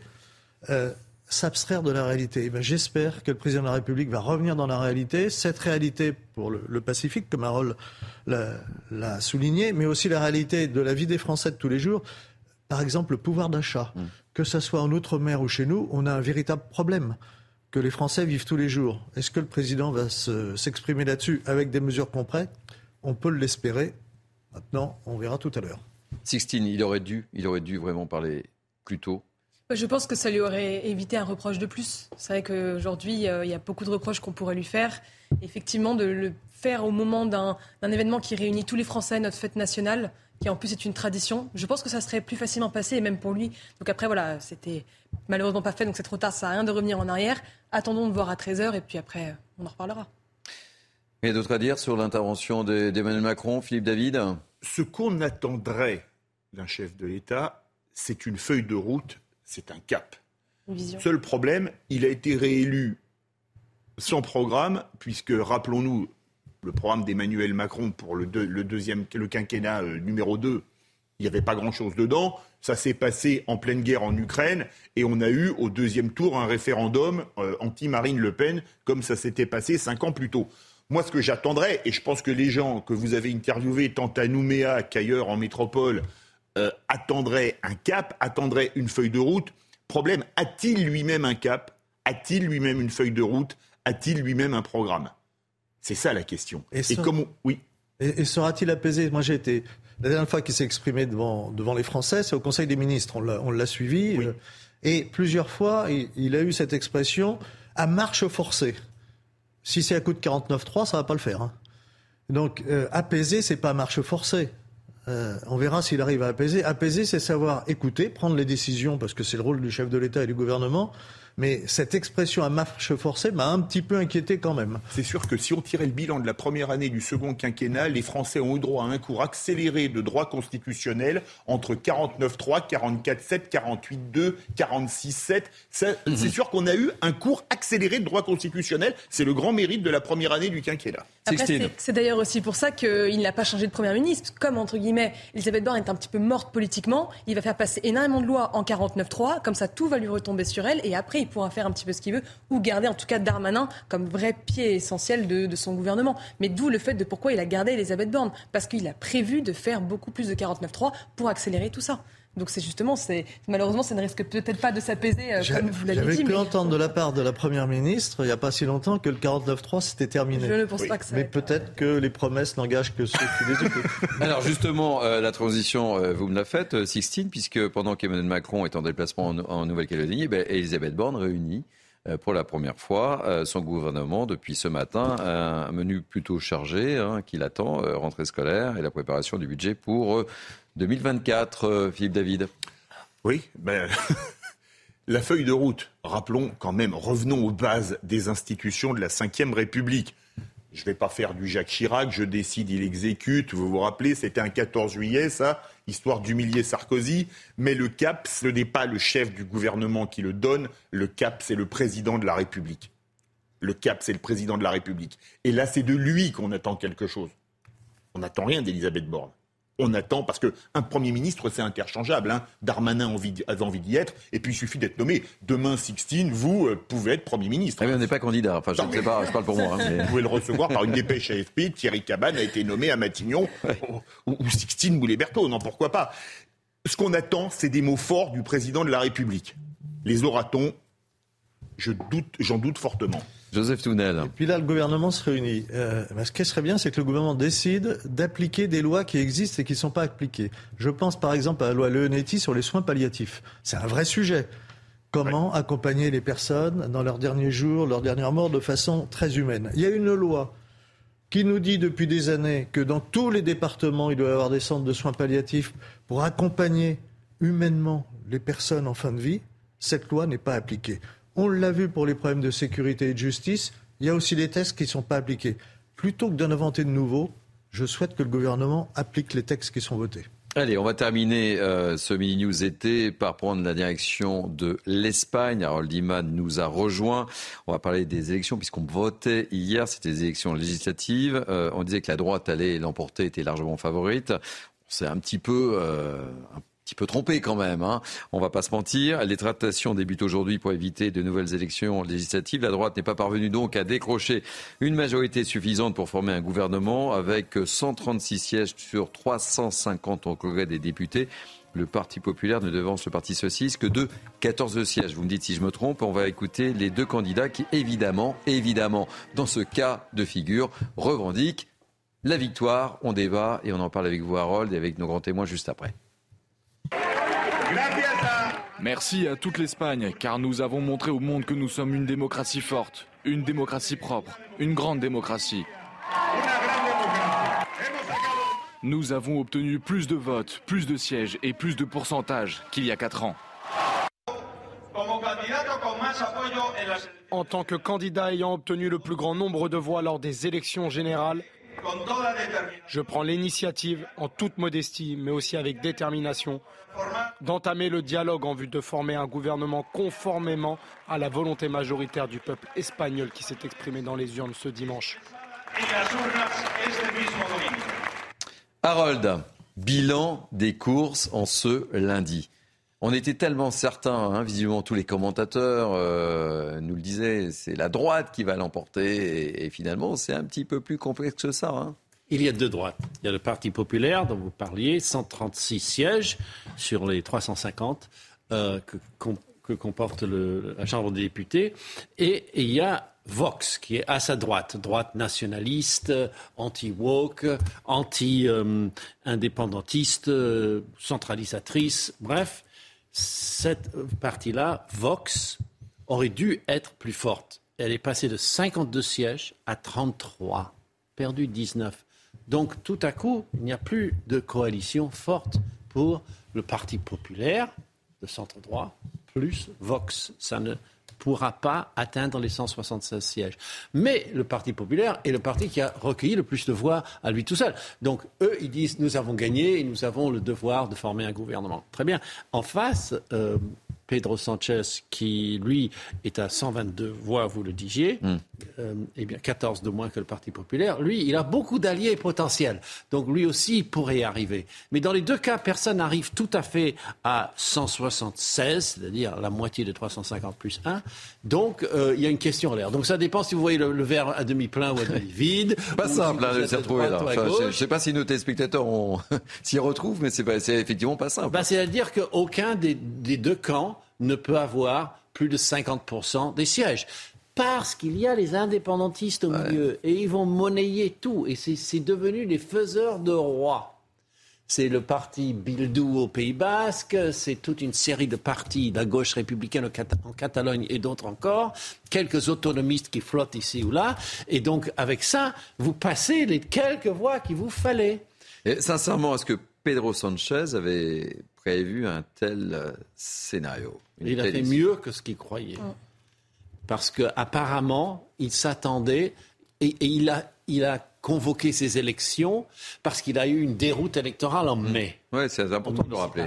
Oui, c'est important. Donc il s'est dit, oh, peut-être je ne veux pas être, euh, euh, c'est l'analyse de, Julien Drey, euh, je ne veux pas que le PS soit laminé, on ne va pas s'user à gouverner mal, on refait tout et on sera brillant second. Et ça a marché encore plus qu'on croyait, mais pas assez pour qu'il gagne. Donc voilà, c'est une espèce de vaste match nul dont l'Espagne commence à voir le secret. On, a devant nous des semaines et des semaines de gouvernement des affaires courantes et de paralysie et d'invectives. Philippe David. Ben, c'est ce qui est d'amusant, c'est que les Cortés sont à Madrid. Les Cortés, c'est le, hmm. Parlement espagnol, et que tout va se décider à Barcelone ou à Bilbao, hmm. puisque les partis indépendantistes ou autonomistes sont au Pays Basque et en Catalogne, qui vont être comme euh, parfois les faiseurs de rois vraie question quand on voit ce qui s'est passé. Un roi qui déteste. Un roi qui déteste, absolument, puisque Philippe V est détesté par les indépendantistes euh, espagnols, euh, catalans ou basques en Espagne. Hmm. attention, ne vous trompez pas, catalan. non, non, je me suis repris avant de terminer pas de la dernière hein. et, et c'est assez... Pour moi, il n'y a pas de majorité Donc est-ce qu'il va falloir revoter ou pas? C'est possible. C'est possible. Euh, vamos a ver, comme on dit de l'autre côté des Pyrénées. Joseph Touvenel. Il y a sans doute trois enseignements à tirer. Le premier, attention au sondage. Oui. La preuve. Mm. Le second, l'Espagne n'est pas la France. On l'a souligné, Pays Basque, Catalogne, l'indépendantisme très fort. On n'a pas ça dans les régions de France, tant mieux. Et donc, on ne peut pas calquer ce qui se passe en Espagne sur ce qui pourrait se passer en France. Et la troisième chose, c'est que c'est ce qu'annonçait euh, il, y a, quelques minutes, je veux dire maintenant, il y a un peu plus d'une heure, El País.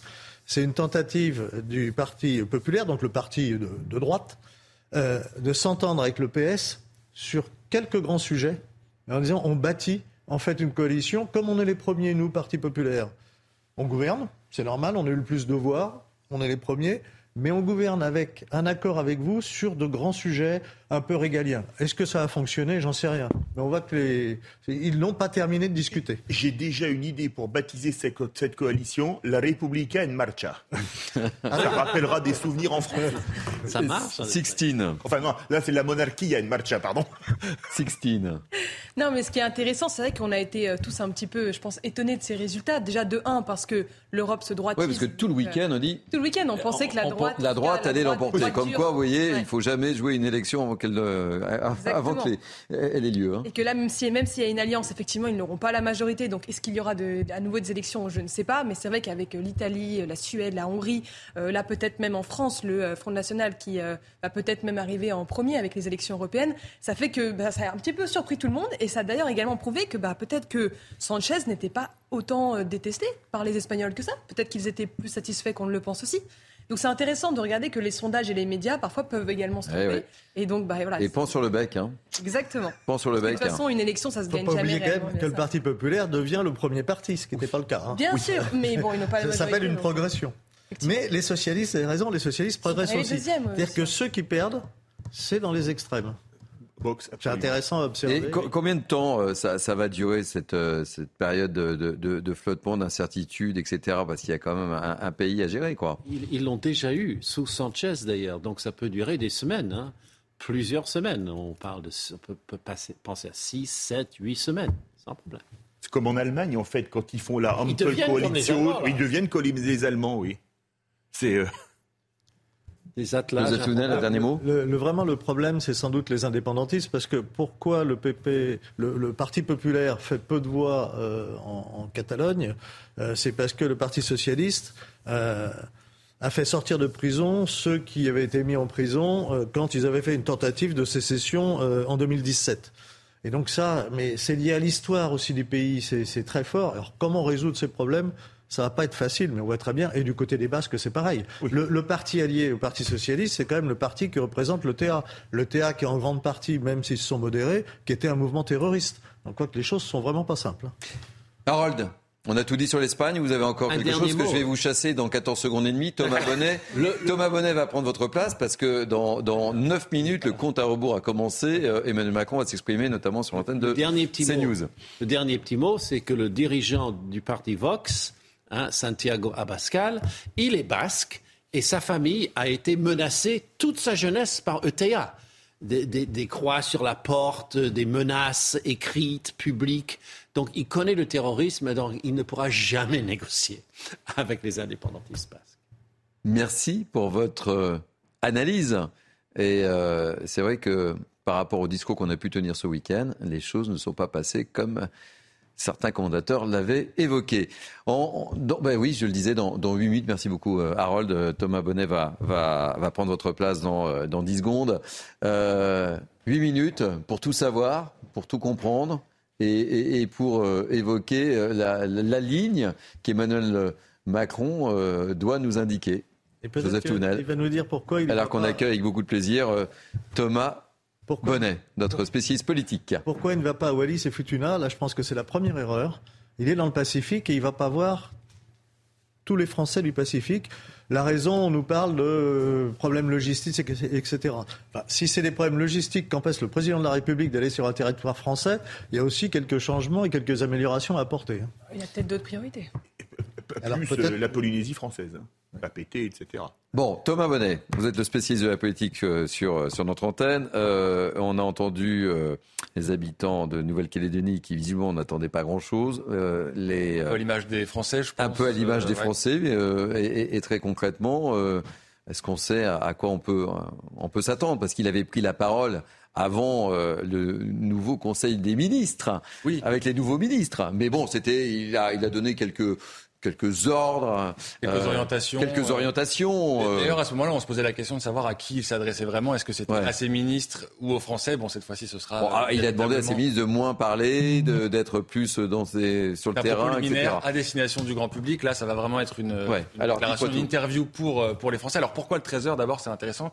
L'Élysée dit que c'est pour boucler la boucle parce que c'est euh, déjà aux 13h au mois de mars dernier qu'il avait euh, répondu à une interview. C'était à l'époque où le 49.3 venait d'être utilisé juste après euh, l'adoption des retraites. Donc on est là pour boucler la boucle des fameux 100 jours d'apaisement.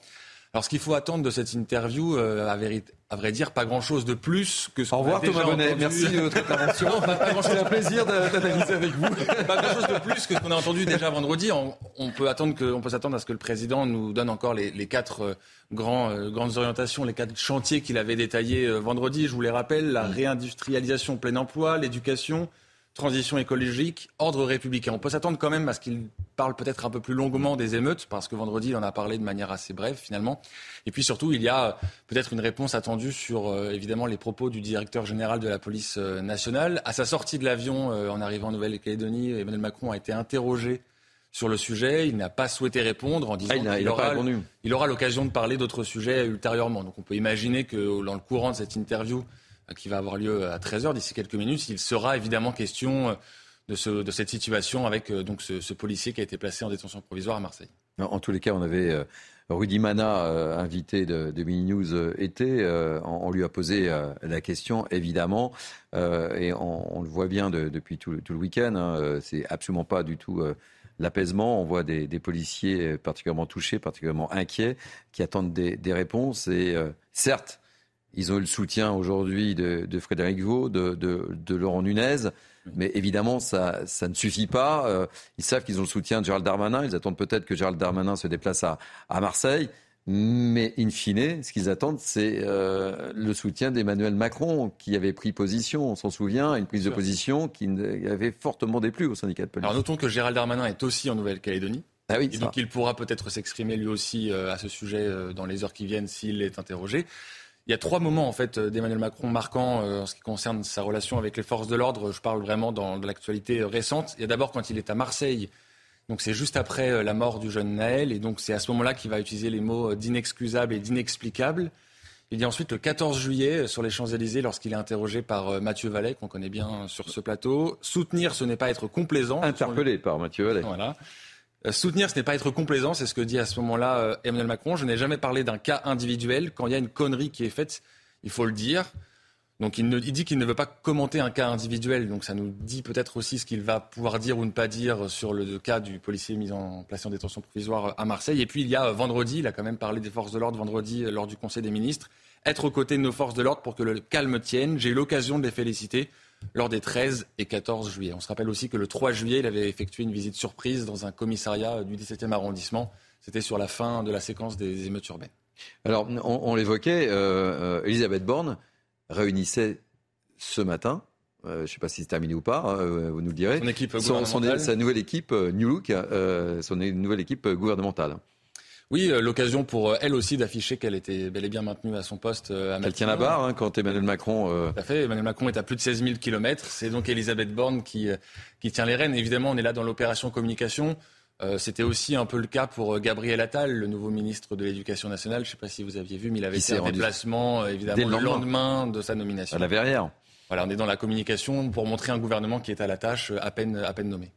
Euh, on, a des infos sur euh, le, voyage. Euh, Gérald Darmanin, dont on dit qu'il a été un peu, qu'on est chafouin, on va dire chafouin. Vexé peut-être. Chafouin, vexé de ne pas avoir été nommé. On imagine le vol entre. Il aura eu du temps pour parler avec le président de la République dans le vol, donc il les a amenés en Nouvelle-Calédonie. Alors c'est vrai que son entourage a été cité dans les colonnes du Parisien ce week-end pour dire que Gérald Darmanin était assez chagriné du fait de ne pas avoir été nommé à Matignon.